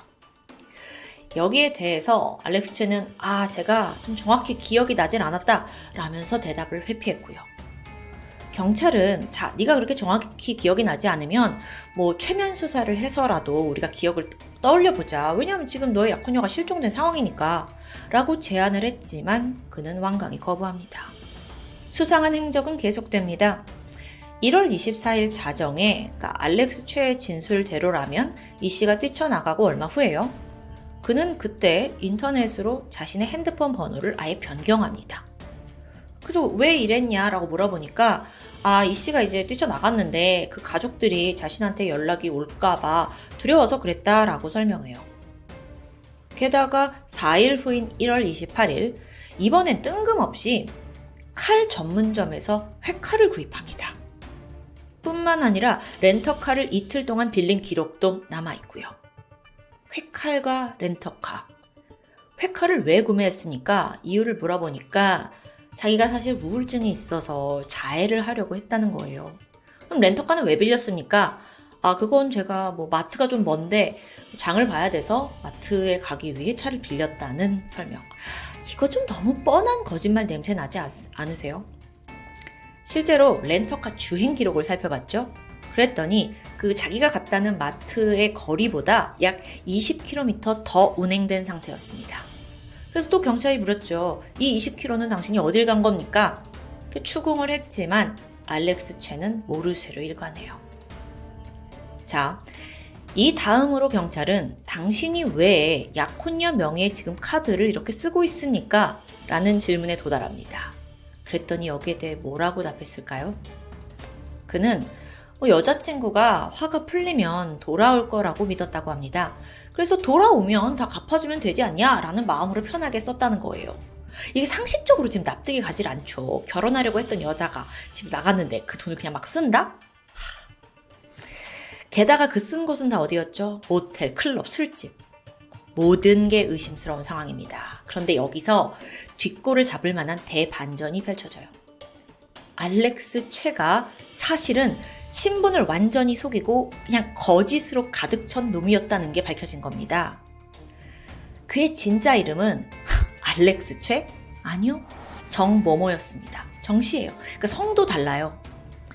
32살인 그는 뉴욕 상류층 자제? 아니요. 증권회사 다니는 사람 아니고요. MBA를 준비한 적도 없습니다. 미국에 자체 가본 적이 없고요. 그의 부모님은 뭐 알고 보니까 폐품을 팔아서 근근히 생활을 하시는 굉장히 어려운 가정 형편이에요. 정 씨의 직업은 백수입니다. 경찰 조사 때는 근데 다르게 말했어요. 뭐라 그랬냐면 당당하게 저는 공무원 준비생입니다. 라고 밝히긴 했는데 기록상으로 또 보니까 단 한 번도 공무원 시험에 응시한 적은 없었고요. 아, 이 새끼가 정말 아주 입만 열면 거짓말인 백수 사기꾼이에요. 알렉스, 아니, 아니, 정 씨가 이방현 씨와 연애를 하면서는 어땠을까 좀 궁금해지는데, 사실 거의 4년 동안 완벽히 속여온 거잖아요. 근데 더 열받는 건 그 시간 동안 동시에 다른 4명의 여성과도 만나고 있었다는 점이 밝혀집니다. 근데 그녀들 역시 이 정 씨를 부잣집 아들로 알고 있었어요. 심지어 이방현 씨가 실종된 지 한 달 후엔 그 중에 한 여성과 싱가폴로 여행을 가기도 했고요. 근데 그 여자도 자기가 이 정씨, 알렉스 최의 여자친구라고 굳게 믿고 있었고, 뭐 결혼을 앞둔 여자가 있다는 건 전혀 몰랐었죠. 이 정씨라는 인물은요, 여성들에게 소위 신데렐라 드림을 홀리면서 막 사기를 치고 다니는 제비족입니다. 근데 여기서 드는 생각이 아니 다들 이걸 정말 몰랐던 걸까? 심지어 알고 보니 이 이방현 씨 외에도 다른 여성들이 정 씨를 만날 때마다 거의 데이트 비용을 부담했다고 합니다. 그러니까 돈도 안 내요. 왜 그랬냐? 정 씨가 자주 내뱉는 말이 있었습니다. 우리가 함께 미국에만 가면 지금까지 네가 나한테 해준 것 그 이상으로 넌 돌려받을 거고 그 이상의 삶을 누리게 될 거야. 그러니까 자기는 뭐 상류층 자제니까 이 정도는 네가 써라 하는 식으로 어, 펑펑 여자들한테 맡긴 거죠. 그렇게 그는 가짜 신분으로 아주 오랜 시간 동안 여성들에게 기생해 왔습니다. 자, 다시 사건으로 돌아와서 자, 그럼 제일 중요한 거 이방현 씨는 지금 어디 있는 걸까요? 앞서 정황들을 종합해 볼 때 경찰은 정 씨가 이 씨를 살해하고 시신을 유기했을 가능성이 매우 높다고 판단했습니다. 거기에 회칼과 렌터카가 쓰인 거겠죠? 하지만 정 씨의 집을 아무리 압수수색해도 뾰족한 증거가 나오지 않아요. 회칼은 뭐 이미 처분한 후였고요. 이방현 씨의 시신을 혹시라도 어디에 유기했는지는 전혀 알 길이 없었고요. 결국 최후의 수단으로 거짓말 탐지기가 동원됩니다. 그리고 경찰이 이때 세 가지 질문을 던져요. 당신 이방현 씨를 죽였습니까? 이방현 씨가 죽은 것을 본 적이 있습니까? 이방현 씨가 어디에 있는지 알고 있습니까? 이 세 가지 질문에 정 씨는 모두 아니오라고 대답했지만 결과는 거짓으로, 모두 거짓으로 나왔습니다. 자, 지금까지의 증거, 결과, 정황들 싹 모아서 정 씨는 재판에 서게 돼요. 검찰은 우선적으로 뭐 사기, 금융법 위반, 이게 확실한 죄목이니까 이걸 적용했죠. 그리고 이 혐의들과 또 그 여러 정황 증거들을 종합했을 때 정 씨가 이방현 씨를 살해했을 가능성이 충분하다고 주장했던 겁니다. 자, 근데 이게 지금 보세요. 살인을 했다는 결정적인 증거는 부족한 상황이에요. 검찰의 주장은 끝내 받아들여지지 않았고요. 정 씨는 살해 혐의를 제외한 나머지 뭐 사기 혐의만으로 징역 5년을 선고받게 됩니다. 심증은 넘쳐나는데 물증이 없다. 아니, 왜 이토록 증거가 없는 걸까 좀 답답한데, 특히나 이 사건은 CCTV 흔적조차 남아있지 않아서 더 안타까워요. 거기엔 이유가 있는데, 이방현 씨가 이미 어머니에게 가서 아, 저 한 달간 연락이 안 될 거예요 라고 예고를 했잖아요. 그래서 가족들이 실종까지 인지하는데 꽤 시간이 걸린 겁니다. 그러면서 신고도 지연되었고요. 그 사이에 대부분의 CCTV 증거가 소실이 되면서 실종 전의 행적을 아예 찾아볼 수가 없습니다. 근데 어찌 보면 이거 역시 정 씨의 계획이 아니었을까라는 생각이 들기도 해요. 결국 이 사건은 정 씨는 완벽한 사기꾼이다 라는 걸 제외하곤 밝혀진 게 없는 정말 안타까운 상황입니다. 경찰은 만약 이 씨가 살해되었다면 그 범인은 틀림없이 정 씨일 거라고 확신하고 있습니다. 그녀가 실종된 지 벌써 10년이 지났고 정 씨는 진작에 그 사기 혐의로 5년 다 채우고 만기 출소를 한 상태예요. 안타깝게도 그녀의 시신은 발견되지 않고 있는데 그런 상황에서 사건이 진전되기조차 어렵겠죠. 하지만 그녀의 가족들은 포기하지 않고 지속적으로 재수사를 촉구하고 있습니다. 이 씨는 실종되기 전에 미국을 갈지 말지 이거에 대해서 6개월 이상 고민했다고 합니다. 그 끝에 내가 4년 동안 사랑해온 사람과 미래를 꿈꾸겠다라고 선택했지만 이건 완전한 사기극이었습니다. 너무도 억울한 그녀의 심정. 이방현 씨는 과연 지금 어디에 있을까요? 토요미스테리 디바제시카입니다. 안녕하세요. 금요 사건 파일 디바제시카입니다. 2021년 12월 10일 오후 2시 16분. 중년 남성 B씨가 서울 송파경찰서에 다급히 신고 전화를 걸어왔습니다. 자신의 집에 무슨 일이 생긴 것 같으니 최대한 빨리 출동해달라는 요청이었죠. 그 전말을 잠깐 들어보니 회사에 있던 그는 방금까지 집에 있던 아내와 통화를 하고 있었습니다. 그러다 수화기 너머로 초인종 소리가 들렸어요. 잠시 후 낯선 남자 목소리와 함께 뭔가를 때려 부수는 소음이 들려왔죠. B 씨는 아내를 다급히 불렀지만 대답은 돌아오지 않았습니다. 곧바로 경찰이 출동했어요. B 씨의 집은 송파구 잠실동에 위치한 빌라 4층인데 현관문이 굳게 잠겨 있었고 아무리 두드려도 응답이 없습니다. 이거 이상하잖아요. 불길함을 느낀 경찰은 강제로 문을 열고 들어갔고요. 끔찍한 광경이 눈에 들어옵니다. 신고자 B 씨의 아내와 13살 아들이 피를 흘리며 쓰러져 있는 거예요. 두 사람 모두 날카로운 흉기로 공격을 받은 것 같은데요. 이들은 곧장 인근 병원으로 옮겨졌지만 당시 49살이던 아내는 끝내 숨을 거두었고 어린 아들은 과다출혈로 중태에 빠지게 됩니다. 다행히 아이는 일주일 후에 의식을 회복하게 되죠. 그런데 사실 이 가족에게는 살아남은 또 다른 생존자가 있습니다. 바로 22살의 딸 A씨. 당시 그녀는 외출을 한 중이라서 비극을 피할 수 있었지만 그녀는 무엇보다도 이 사건의 가장 고통받는 피해자이기도 한데요. 한편 아버지 B 씨는 범인을 즉각 지목했습니다. 바로 딸 A 씨의 전 남자친구 이석준이었어요. 신고로부터 30분 정도가 지난 오후 2시 51분, 범인 이석준은 현행범으로 체포됩니다. 1996년생인 이석준은 당시 25살인데요. 알고 보니 그는 범행 현장 바로 옆 건물에 비어있는 가정집에 들어갔고 거기 장롱 안에 숨어 있다가 경찰에 발각됐습니다. 그는 모든 걸 포기했는지 순순히 자신의 범행을 인정하게 되는데 전 여자친구의 가족을 무참히 살해한 이석준 그리고 이석준이 범인이라는 걸 바로 눈치챈 B씨 이들 사이에선 도대체 무슨 일이 있었던 걸까요? 알고 보면 이 살인이 벌어지기까지 의도했든 의도하지 않았든 범인을 도운 조력자들까지 있습니다. 사건 전말을 좀 알아보겠습니다. 나흘 전인 12월 6일 아버지 B 씨가 강남경찰서에 또 다른 신고를 한 기록이 있었습니다. 그는 이때 이런 말을 했죠. 딸이 연락이 되지 않아요. 감금된 것 같아요. 경찰은 즉시 딸 A씨의 위치를 추적했고 그녀가 대구에 있다는 걸 확인합니다. 그날 저녁 딸 A씨는 대구 수성구 모처에서 이석준과 함께 발견됐어요. 경찰이 딱 A씨를 발견하자마자 이 가해자로 추정되는 이석준과 분리 조치를 했고요. 두 사람을 상대로 별도의 조사를 진행했죠.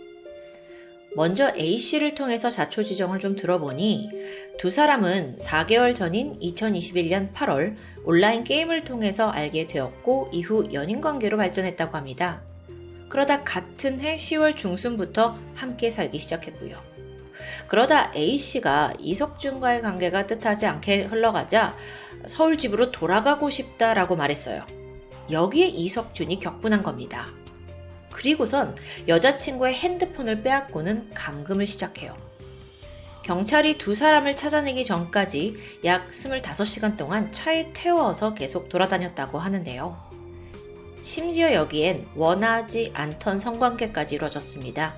하, 심지어 이 씨는 그 장면을 핸드폰으로 촬영해뒀죠. 협박용이었을까요? 자, 근데 이것에 대해서 이석준의 진술은 완전히 반대였어요. 커플 간에 다툼을 하긴 했지만 성폭행, 불법 촬영은 말도 안 된다면서 극구 부인합니다. 그러면서 경찰이 임의 동행하자라는 거에도 순순히 응했고 핸드폰 제출해달라라는 요구에도 선뜻 자기 핸드폰을 내주었고요. 사실 이건 범죄자답지 않은 굉장히 떳떳한 태도였어요. 경찰은 오히려 여기에 속았던 거고요. 지금 이 상황이 당장 이석준을 긴급 체포할 상황은 아니라고 판단했고 그를 귀가 조치시키는데요. 물론 여기에 대해서 경찰의 대응을 비난하는 목소리도 있습니다. 하지만 전문가들에 따르면 그 당시엔 경찰 또한 어쩔 수 없었다는 의견이에요. 왜냐면 당시 A씨와 이석준이 동거 중이었는데 이럴 경우 성폭행 시비가 나오면 강제로 체포할 법적 근거가 없기 때문입니다. 사실관계를 정확히 따져야 하니까 한쪽 입장만을 듣긴 어려웠을 거라는 거죠. 경찰은 공정해야 하니까요. 어쨌든 그날 이석준은 귀가 조치됐는데 대신 경찰이 이석준의 휴대폰을 디지털 포렌식을 하기로 결정했어요. 그리고 그 사이 A씨는 서울에 있는 부친에게 인계가 됐죠. 다음 날입니다. A씨가 서울로 돌아와서 아버지 B씨와 함께 경찰서를 찾아갔어요. 그리고 이석준의 감금과 성폭행에 대한 신고를 접수합니다. 하지만 그녀는 여전히 불안한 마음이 가시질 않았어요. 그래서 신변 보호를 요청했고 경찰 또한 그녀를 신변 보호 대상자로 등록한 후에 긴급 신고 기능이 있는 스마트워치를 지급했습니다. 아주 기본적인 절차였죠. 이틀 뒤인 12월 8일 이석준의 행보가 심상치 않습니다.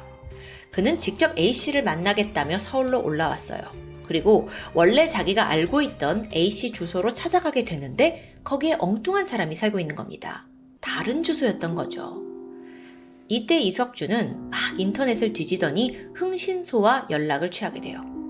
그리고 놀랍게도 이 흥신소 관계자는 50만 원을 받고 단 하루 만에 A씨의 현 주소지를 찾아냅니다. 이석준은 주소를 받자마자 미리 준비한 식칼을 챙긴 후에 렌터카를 이용해서 잠실에 있던 A씨 자택으로 향했습니다. 그 사이에 여분의 흉기도 추가로 구입했죠. 그가 준비해둔 흉기요? 전기 충격기, 접이식 톱, 마대자루, 그리고 밀가루까지. 이 밀가루 흔적 지우려고 산 거겠죠? 범죄를 철저히 계획한 정황입니다. 이후 그는 A씨가 사는 그 빌라 주변을 맴돌았어요. 그러다가 다른 주민들이 왔다 갔다 오가는 모습을 유심히 들여다봤고 거기서 공동 현관문 비밀번호를 알아냈죠. 적당한 타이밍을 기다립니다. 그리고 사건 당일 대낮 오후 2시쯤이었는데 오가는 이 없이 빌라 주변은 한산했습니다. 이석준이 자연스럽게 현관 비밀번호를 입력하고 A씨 집으로 향했죠. 띵동, 택배기사예요. 당시 집에 있던 A씨의 어머니는 남편과 통화를 하고 있었잖아요. 그런데 무심코 택배기사인 줄 알고 문을 열어준 거예요. 그러자 이석준이 다짜고짜 밀고 들어오더니 A씨의 어머니와 집에 있던 13살 남동생을 칼로 공격합니다. 두 사람은 무방비 상태로 말 그대로 당할 수밖에 없던 거예요. 그나마 아직 이 남편과의 전화가 끊어지지 않아서 남편분이 빠르게 경찰에 신고할 수 있었던 거고요. 그렇게 전 여친의 어머니를 살해한 이석준. 황당하게도 그는 체포된 후에 우발적 살인이었다라고 주장합니다. 근데 그 이유가 더 황당해요. 자기가 원래 죽이려고 한 사람은 A씨인데 그녀가 현장에 없었잖아요. 근데 가족에 대한 보복 목적은 없었으니까 이 살인이 우발적이라는 거예요. 이게 말이 돼요? 그러니까 A씨가 죽었으면 계획이지만 가족이 죽었으니까 우발이다? 병신 새끼 아니에요. 아니 흥신소에 돈 주고 주소 찾아내고 흉기가 뭐 한두 개도 아니고 전기 충격기에 밀가루까지 준비했습니다. 게다가 현관 비밀번호도 염탐해서 알아냈는데 이건 명확하게 계획했단 증거예요. 황당한 주장에 제가 더 화가 치미는데요. 당연히 경찰은 이 주장을 전면으로 반박했고 결국 그의 신상을 공개하기로 결정합니다.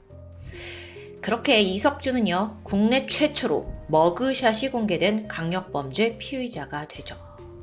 참고로 여러분, 머그샷이란 건요, 경찰이 직접 촬영한 식별 가능한 피의자 사진입니다. 뭐, 외국에선 흔해요. 제가 토요 미스테리에서도 머그샷 많이 보여드리니까요. 근데 우리나라에서는 좀 이게 낯선데요. 2010년에 만들어진 신상 공개 법률에 따르면 당사자가 동의를 할 경우에 머그샷을 공개할 수 있습니다.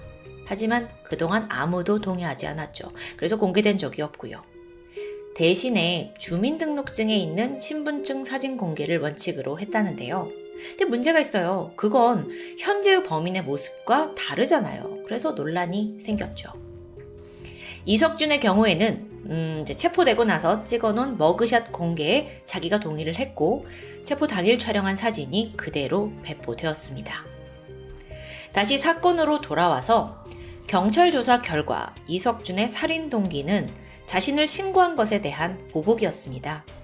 전 여친 A씨와 아버지 B씨가 성폭행 혐의로 자기를 신고한 것에 앙심 품고 보복, 범행을 계획했고 또 실행했고요. 그런데 여기서 한 가지 의문이 있어요.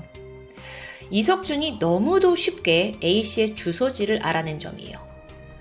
아무리 흥신소가 뭐 불법적인 방법을 이용한다 하더라도 어떻게 하루 만에 개인정보를 이렇게 찾아내는 게 가능할까요? 아니, 이러면 안 되는 거잖아요. 그 사람도 처벌 대상이고요. 결국 주소를 건넨 그 흥신소 관계자 역시 개인정보 보호법 위반 혐의로 체포가 돼요. 그런데 그에게서 충격적인 진술이 나옵니다. 자기가 개인 정보를 얻어낸 그 원천지가 다름 아닌 공무원이라는 점이에요. 흥신소에 정보를 판 그 사람은 수원시 권선구청에 근무하던 41살의 공무원 박 씨였습니다. 더 조사해 보니까 그는 지난 2020년부터 2년 동안 사람들의 주소, 차량 정보, 이런 시민 개인 정보 1,100건을 무단으로 조회한 후 흥신소에 팔아넘겼어요. 그렇게 벌어들인 돈이 약 4천만 원대였고요.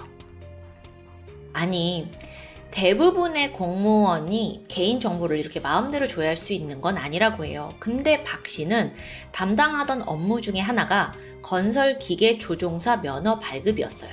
그래서 수원시가 박 씨 공무원한테 자동차 및 건설기계 시스템에 접근 가능한 권한을 주었던 거고요.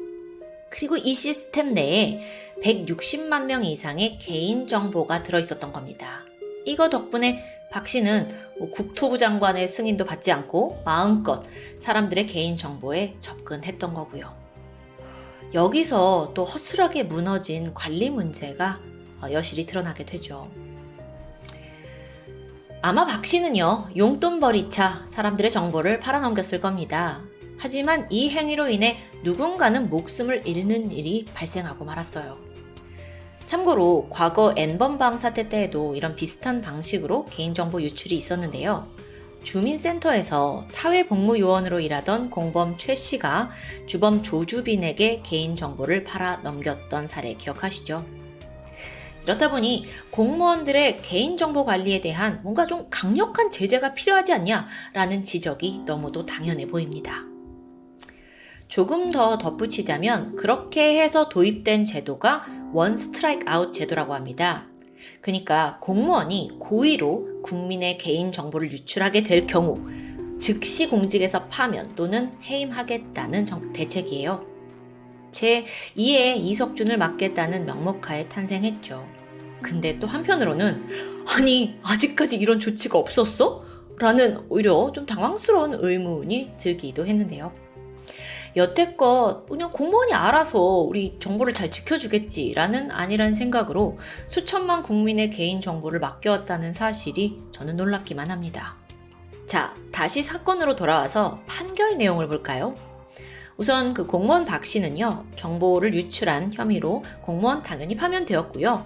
이후 재판, 항소를 거쳐서 2023년에 결국 징역 5년이 확정됩니다. 또 범인에게 주소지를 판매한 그 흥신소 관계자도 사실 이들이 한둘이 아니긴 한데요. 각각 징역 1년에서 4년씩 선고받았고요. 마지막으로 얼굴 공개가 된 이석주는 여러 번의 재판을 거치는데 검찰 쪽에서는 그가 철저히 계획된 보복 살인을 했다라는 점을 강조했습니다.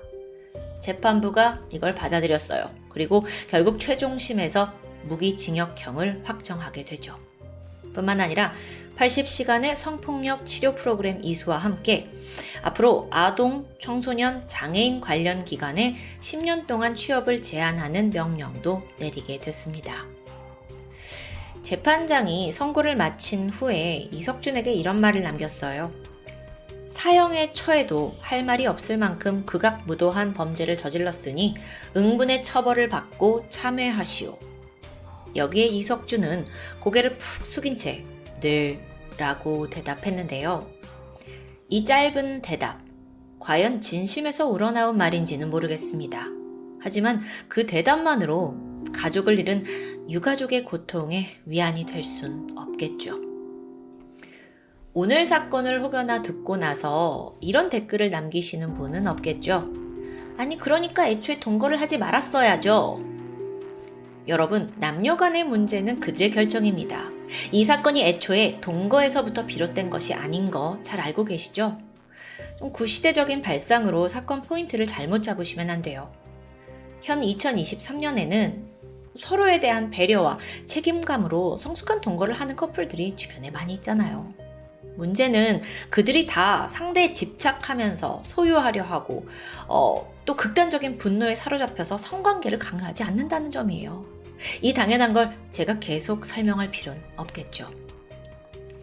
이 사건의 정말 중요한 포인트는 허술한 개인정보 유출이라고 생각합니다.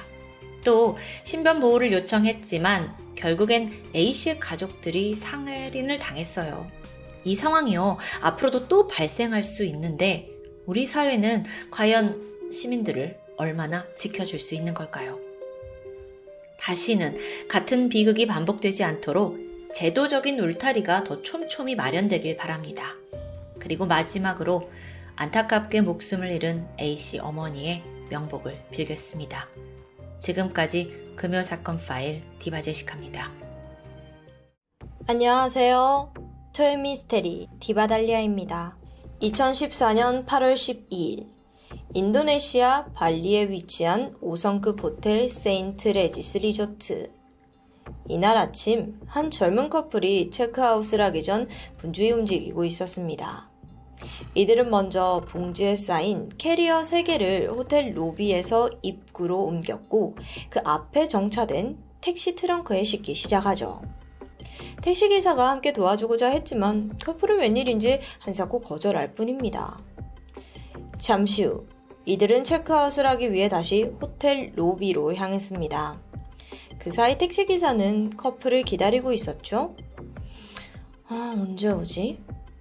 하지만 꽤 시간이 흘러도 이들은 나올 기미가 보이지 않았는데요.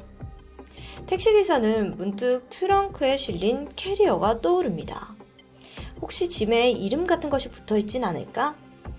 기사는 캐리어를 감싼 비닐봉투를 풀어 헤쳤는데 아, 순간 기분 나쁜 냄새가 훅 올라오는 거예요.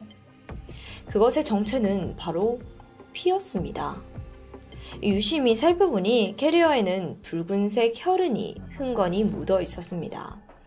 깜짝 놀란 기사는 급히 경찰에 신고를 했고 출동한 경찰이 조심스럽게 캐리어를 열어보았는데 그 안에는 웅크리고 있는 한 여성의 시신이 들어 있었던 겁니다. 신원 확인은 비교적 빠르게 이루어졌습니다. 그녀는 세인트 레지스에 묵었던 투숙객이었어요. 이를 확인한 인도네시아 경찰들은 더욱 긴장할 수밖에 없었습니다. 왜냐하면 피해자는 미국 국적의 62살의 여성, 슐라본 비제맥. 그녀는 시카고에서 사극계의 명사로 알려진 꽤나 유명한 인물입니다. 그녀의 남편 또한 제임스 맥, 유명 재즈 음악가였고요. 평범한 미국인이 인도네시아에서 살해당한 것만으로도 이건 큰 문제가 될 수 있습니다. 그런데 심지어 유명인이다? 자칫하면 외교적인 문제까지 번질 수 있는 상황입니다. 인도네시아 경찰들은 범인을 찾기 위해 빠르게 움직였습니다. 그 덕분이었을까요? 신라의 시신이 발견되고 채 하루가 지나기 전 범인들이 체포됩니다. 근데 범인의 정체가 정말 놀라워요. 사건이 벌어진 인도네시아는 물론이고 미국 전역까지도 말이죠. 범인은 바로 신라의 친딸 헤더맥입니다. 그녀는 자신의 남자친구인 토미 셰퍼와 함께 친모인 쉴라를 살해했던 건데요. 사건을 접한 사람들은 이 상황이 도무지 이게 이해가 되지 않아요. 그도 그럴 것이 딸 헤더는 어린 시절부터 풍족한 삶을 살아왔고 게다가 몇 년 전 아버지 제임스 맥이 사망하면서 헤더에게 막대한 유산을 남긴 상황이었거든요. 그래서 1년 뒤 그녀가 성인이 되면 엄청난 부를 가질 예정이었습니다. 이 사건 당시 헤더는 어머니 신라와 함께 발리 여행을 하고 있었습니다. 그런 그녀가 도대체 왜 어머니를 살해했는지 그 동기에 많은 관심이 쏠리기 시작하죠. 조사를 해보니 모녀의 갈등은 사건으로부터 약 8년 전으로 거슬러 올라가야 합니다. 2006년 쉴라의 남편이자 헤더의 아버지인 제임스 맥이 여행 중에 불의의 사고로 갑작스럽게 세상을 뜨게 된 것입니다. 딸 헤더는 1995년생으로 이 시기에 한창 사춘기를 겪고 있을 때였죠. 물론 아버지의 사망이 그녀에게 큰 충격이었음은 당연합니다. 하지만 그 불똥은 엉뚱한 곳으로 향했습니다. 아버지 죽음의 원인이 바로 어머니에게 있다고 믿은 거죠. 그래서 그녀는 어머니인 신라에게 반항적인 모습을 보이기 시작합니다. 체격이 커지면서부터는 어머니를 아예 상습적으로 폭행하기까지 합니다. 그래서 가정폭력 사건으로 경찰이 집에 출동할 횟수만 무려 86건. 기록에 따르면 헤더는 어머니의 발을 부러뜨리고 깨물고 주먹질했습니다. 자신의 분노를 패륜적으로 이렇게 표출했던 거죠. 하지만 폭행의 진짜 목적은 따로 있었습니다. 바로 어머니에게 돈을 받아내기 위함이었는데 헤더는 미성년자이기에 아직 아버지의 유산을 상속받지 못했습니다. 그리고 신라는 엄격하게 딸의 용돈을 관리했고요. 헤더는 돈이 떨어질 때마다 신라를 폭행하고 현금을 갈취했습니다. 그 강도가 어찌나 심하던지 신라가 살해당하기 1년 전인 2013년 그녀는 경찰에게 딸 헤더가 자신을 죽일 것 같다면서 두려움으로 호소했다고 해요. 그러던 2014년 두 사람 사이엔 또 다른 갈등이 생겨났습니다. 그 중심엔 헤더의 남자친구 토미가 있었는데 2014년 헤더는 토미를 만나면서 재학 중이던 고등학교를 자퇴했습니다. 게다가 그녀는 19살의 나이로 임신까지 한 상태였습니다. 토미는 21살로 갓 성인이 된 상태였고요. 신라가 보기에 당연히 둘의 미래는 그다지 뭐 희망이 보이지 않았던 거죠. 그래서 헤어질 것을 종용합니다. 오죽하면 둘을 떨어뜨리기 위해 원래 살던 집을 팔고 다른 지역으로 이사를 하기도 했습니다. 동시에 신라는 헤더에게 아이를 지우라고 수차례 설득을 했지만 헤더는 말을 듣지 않아요. 2014년 8월, 쉴라는 딸을 다른 방법으로 설득해야겠다고 생각합니다. 그것이 바로 여행이었고, 발리의 좋은 리조트에서 푹 쉬면서 뭐 화해를 청할 생각이었죠. 그녀는 이를 위해 5성급 호텔 스위트룸은 물론 first class 항공권도 예약을 했습니다. 평화로운 여행을 즐기다 보면 뭐 딸의 마음도 조금 누그러들어지지 않을까 하는 기대였는데 하지만 같은 시각 반대로 헤더는 더욱 은밀하고도 끔찍한 계획을 세우고 있었던 겁니다. 8월 11일 발리에 도착한 헤더가 가장 먼저 한 행동이 뭐였는지 아세요? 바로 신라의 신용카드를 훔치는 것입니다. 헤더는 그걸로 몰래 비즈니스 클래스 항공권과 호텔 숙박권을 구입했고요. 그리고 그러고는 아무 일도 없다는 듯이 태연히 여행을 이어나갔죠. 그러나 두 사람의 평화로운 여행은 단 하루 만에 끝이 납니다. 다음 날인 8월 12일 이른 아침, 헤더의 남자친구 토미가 호텔에 등장했습니다. 아, 예기치 못한 상황에 신라는 크게 화가 났는데 거기에 더해 전날 헤더가 신라의 카드를 훔쳐서 그 남자친구의 항공료와 숙박료를 결제를 했잖아요. 그 사실을 알고 그 분노가 더 극에 달했습니다. 결국 셋은 호텔 로비에서 격렬하게 말다툼을 벌이는데 이때 신라가 두 사람을 향해 아기를 죽여버리겠다며 이렇게 소리를 치게 돼요. 이 모습은 호텔 CCTV에 고스란히 녹화되어 있었고요. 자, 여기까지가 경찰이 확인한 객관적인 상황입니다. 그러나 지금부터는 다소 부정확하고 편파적인 이야기가 이어지게 되는데 이 사건이 신라의 객실 안에서 일어났기에 CCTV나 목격자가 존재하지 않아요. 결국 가해자인 헤더의 초기 자백에 의존해서 추정한 상황입니다. 헤더의 증언에 따르면 다투는 과정에서 신라가 토미를 향해 인종차별적인 발언을 뱉었다고 합니다. 그러나 경찰과 다수 언론들은 헤더의 증언을 믿지 않았습니다. 왜냐하면 그녀의 남편 제임스 맥 또한 흑인이었기 때문입니다. 그래서 토미가 흑인이라는 이유만으로 신라가 그를 반대하고 인종차별적인 발언을 했다는 주장은 음, 신빙성이 없었거든요. 헤더는 신라가 토미와의 언쟁 중 흥분해서 그의 목을 30초가량 졸랐다고 주장했습니다.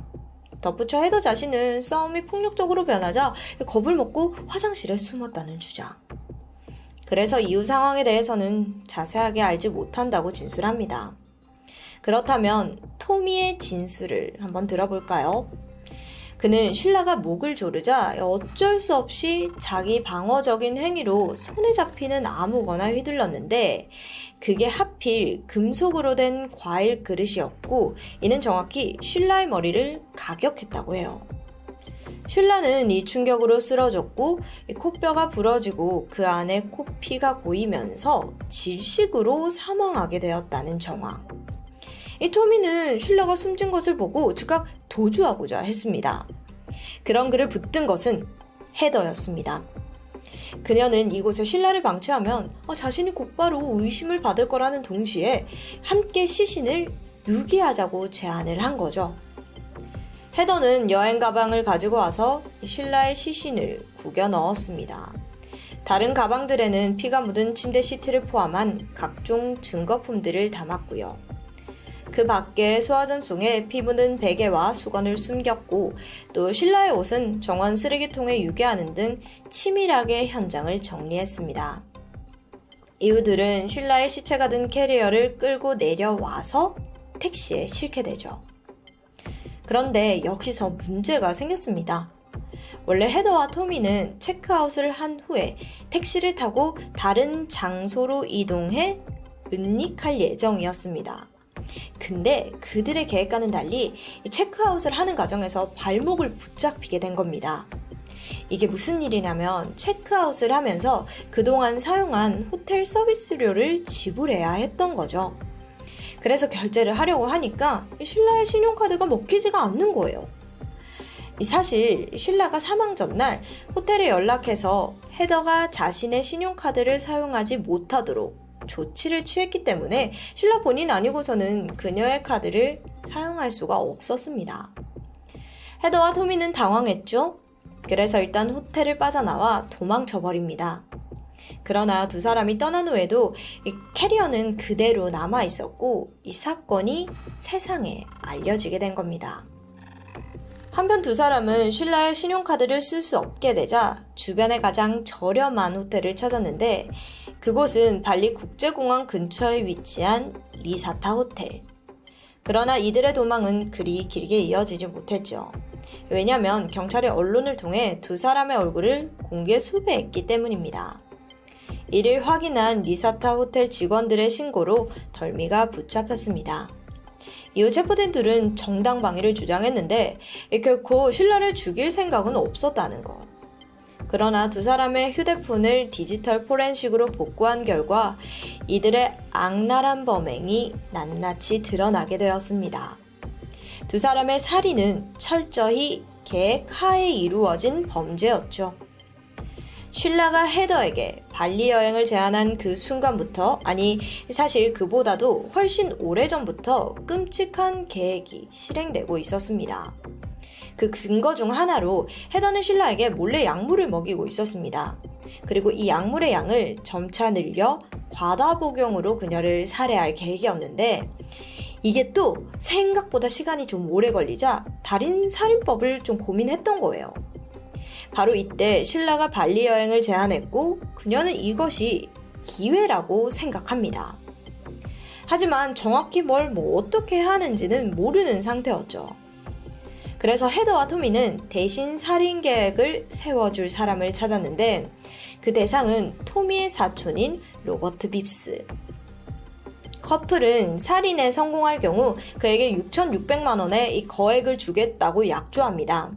그리고 살인의 조언을 얻어요. 로버트는 그들에게 익사, 교살, 지식사 같은 뭐 다양한 방법들을 제안합니다.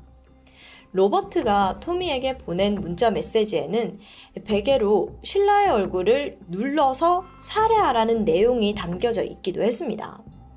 그렇게 발리에 도착한 커플은 즉각 행동 실행을 하죠.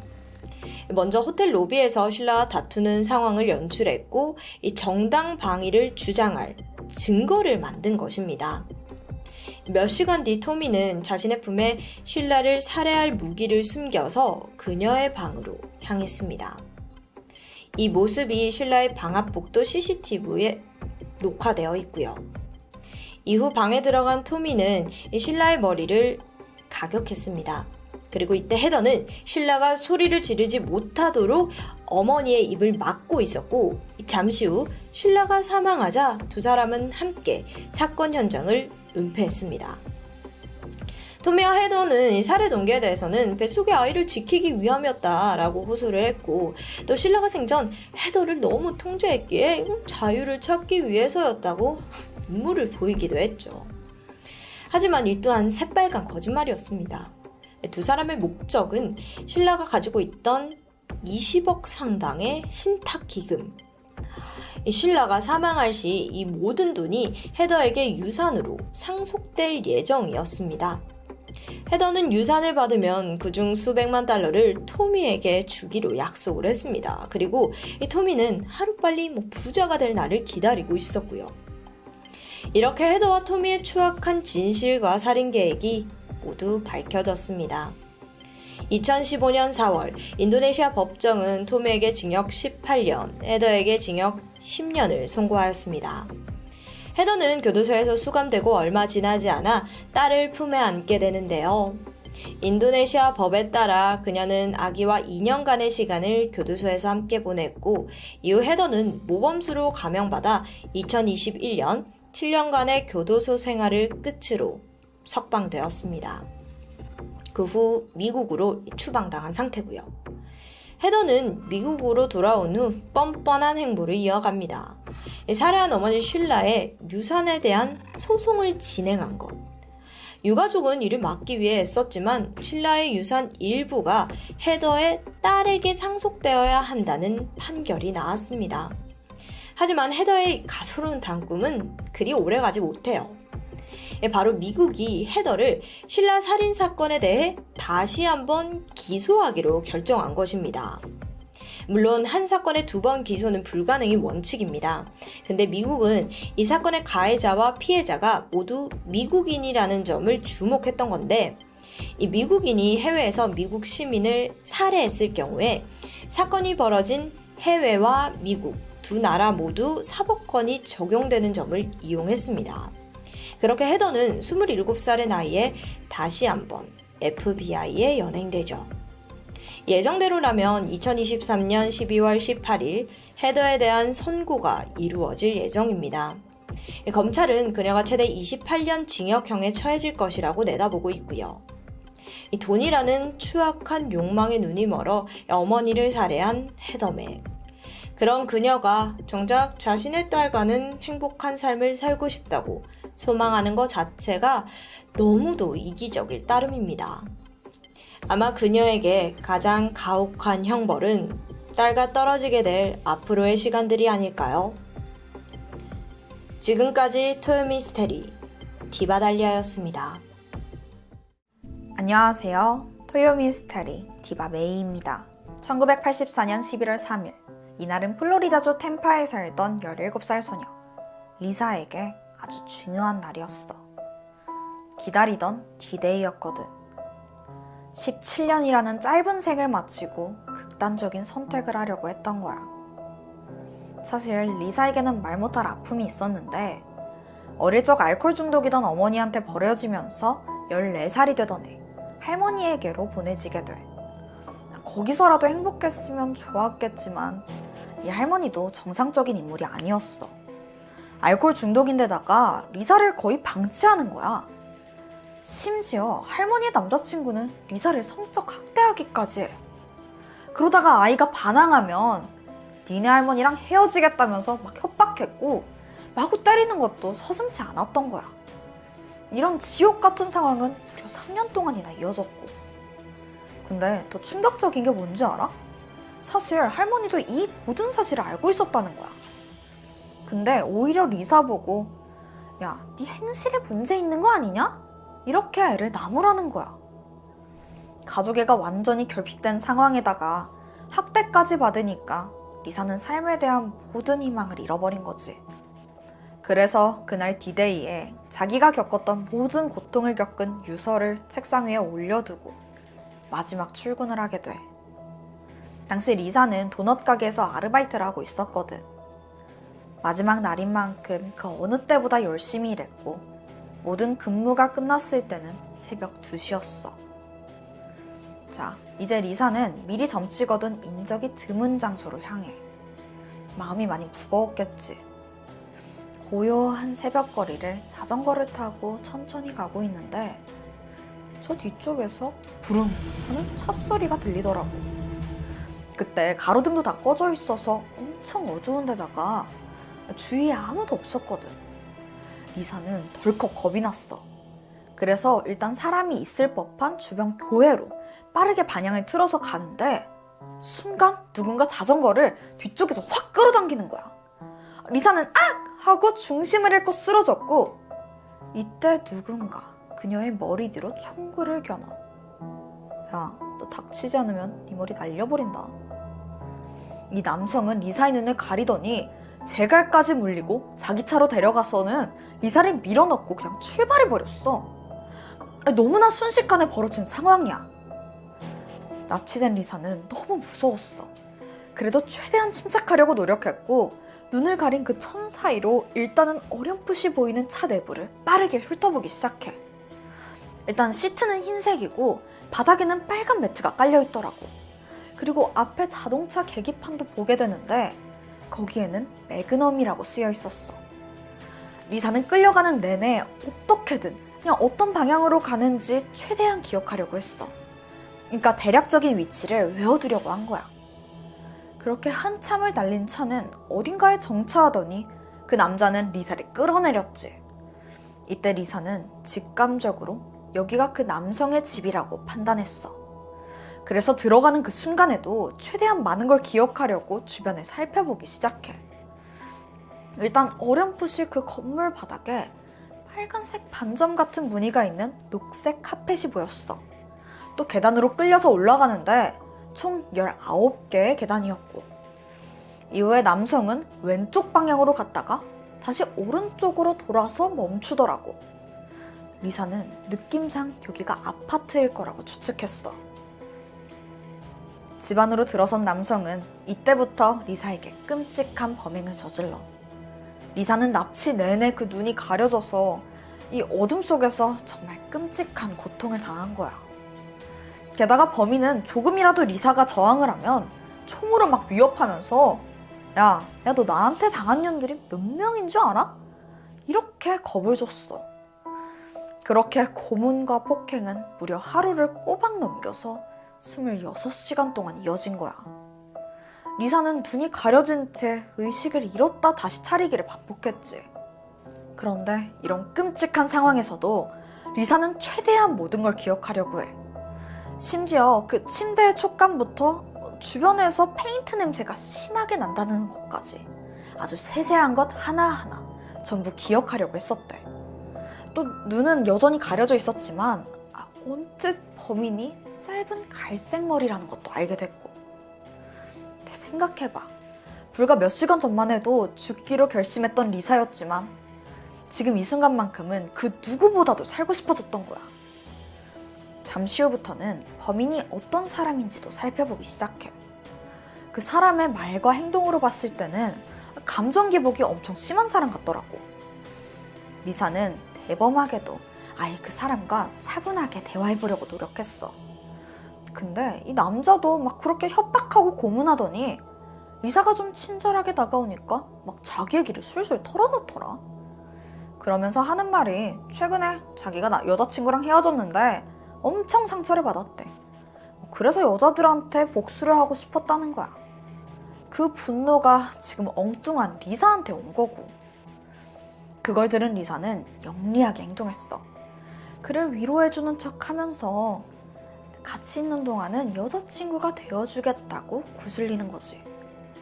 와, 진짜 나 같으면 너무 무서워서 이렇게는 못했을 것 같아. 근데 리사가 이렇게까지 할 수 있는 데는 이유가 있었어. 지금 이 상황이 자기가 고통받았던 지난 몇 년과 별반 다르지 않다고 느꼈거든. 그냥 상대만 바뀐 거고. 그래서 일단 최대한 빨리 여기서 벗어나야겠다고 느꼈어. 차라리 협조해주는 척 하면서 동정심을 자극해보려고 했던 거지. 또 이 남자가 보니까 되게 감성적이고 또 자존감은 낮아 보여서 살살 달래주면 해결책이 있을 것 같았거든. 아니나 다를까 이 대화가 계속 이어질수록 범인은 점점 경계심을 풀었는데 이때를 놓치지 않고 리사가 애원하기 시작해. 사실 편찮으신 아버지가 있는데 돌볼 가족이 저뿐이에요. 그러니까 절대 신고하지 않을 테니까 제발 목숨만 살려달라고 한 거야. 이때 남성은 아무 대답을 하지는 않았어. 그러다 납치된 지 26시간이 지난 다음날 새벽. 남자가 갑자기 셔츠를 던지더니 입으라고 해. 어, 리사는 어리둥절했는데 이때 남자가 말하길 야 니네 집 주소 어디냐? 사실 어제 막 애원했을 때 반응이 없었잖아. 그래서 그냥 하, 이렇게 죽겠구나 싶었거든. 근데 지금 분위기가 좀 달라진 것 같았어. 남자는 다시 그녀를 결박했고 차에 태우더니 한 30분 정도를 달려가. 새벽 4시 30분. 남자가 리사를 차 밖으로 끌어내더니 말해. 너 5분 동안 꼼짝 말고 있어. 리사는 일단 그러겠다고 했지. 근데 남자가 그 길로 어딘가로 향하는 것 같더라고. 발자국 소리도 점점 멀어지고. 그러다 잠시 후, 부릉 차 시동 거는 소리가 들려. 이 남자는 그렇게 떠나버린 거야. 당시 리사는 좀 혼란스러웠어. 아, 당장이라도 도망가고 싶긴 한데, 일부러 속이려고 이러는 거 아닌가 싶은 생각에 아직은 무섭잖아. 그래서 꼼짝도 못하고 그 자리에 가만히 얼어붙어 있었었지. 그러다 몇 분쯤 흘렀을까?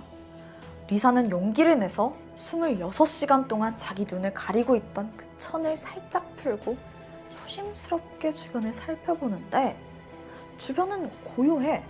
거기는 무슨 주유소였는데 주위에 아무도 없더라고. 이때부터 리사는 필사적으로 할머니 집을 향해서 뛰기 시작했어. 한 2, 30분 정도 달리고 나서 겨우 집에 도착한 거야. 리사는 막 울면서 문을 두들겼지. 하지만 문이 열리고 모습을 드러낸 건 잔뜩 화가 난 할머니의 남자친구였어. 리사의 머리채를 막 끌고 들어오더니 그동안 어디 있었는지 막 캐묻기 시작해. 그래서 리사는 자기가 납치를 당했고 죽을 뻔했는데 겨우 도망쳐 나왔다고 그동안의 일을 전부 말하는데 할머니와 남자친구는 전혀 믿어주지 않았어. 보니까 리사가 사라졌던 26시간 동안 할머니가 경찰에 실종 신고를 하기는 했는데 경찰이랑 할머니 모두 그냥 단순 가출일 거라고 생각해서 심각하게 받아들이진 않았더라고. 야, 뭐 이렇게까지 매정하냐?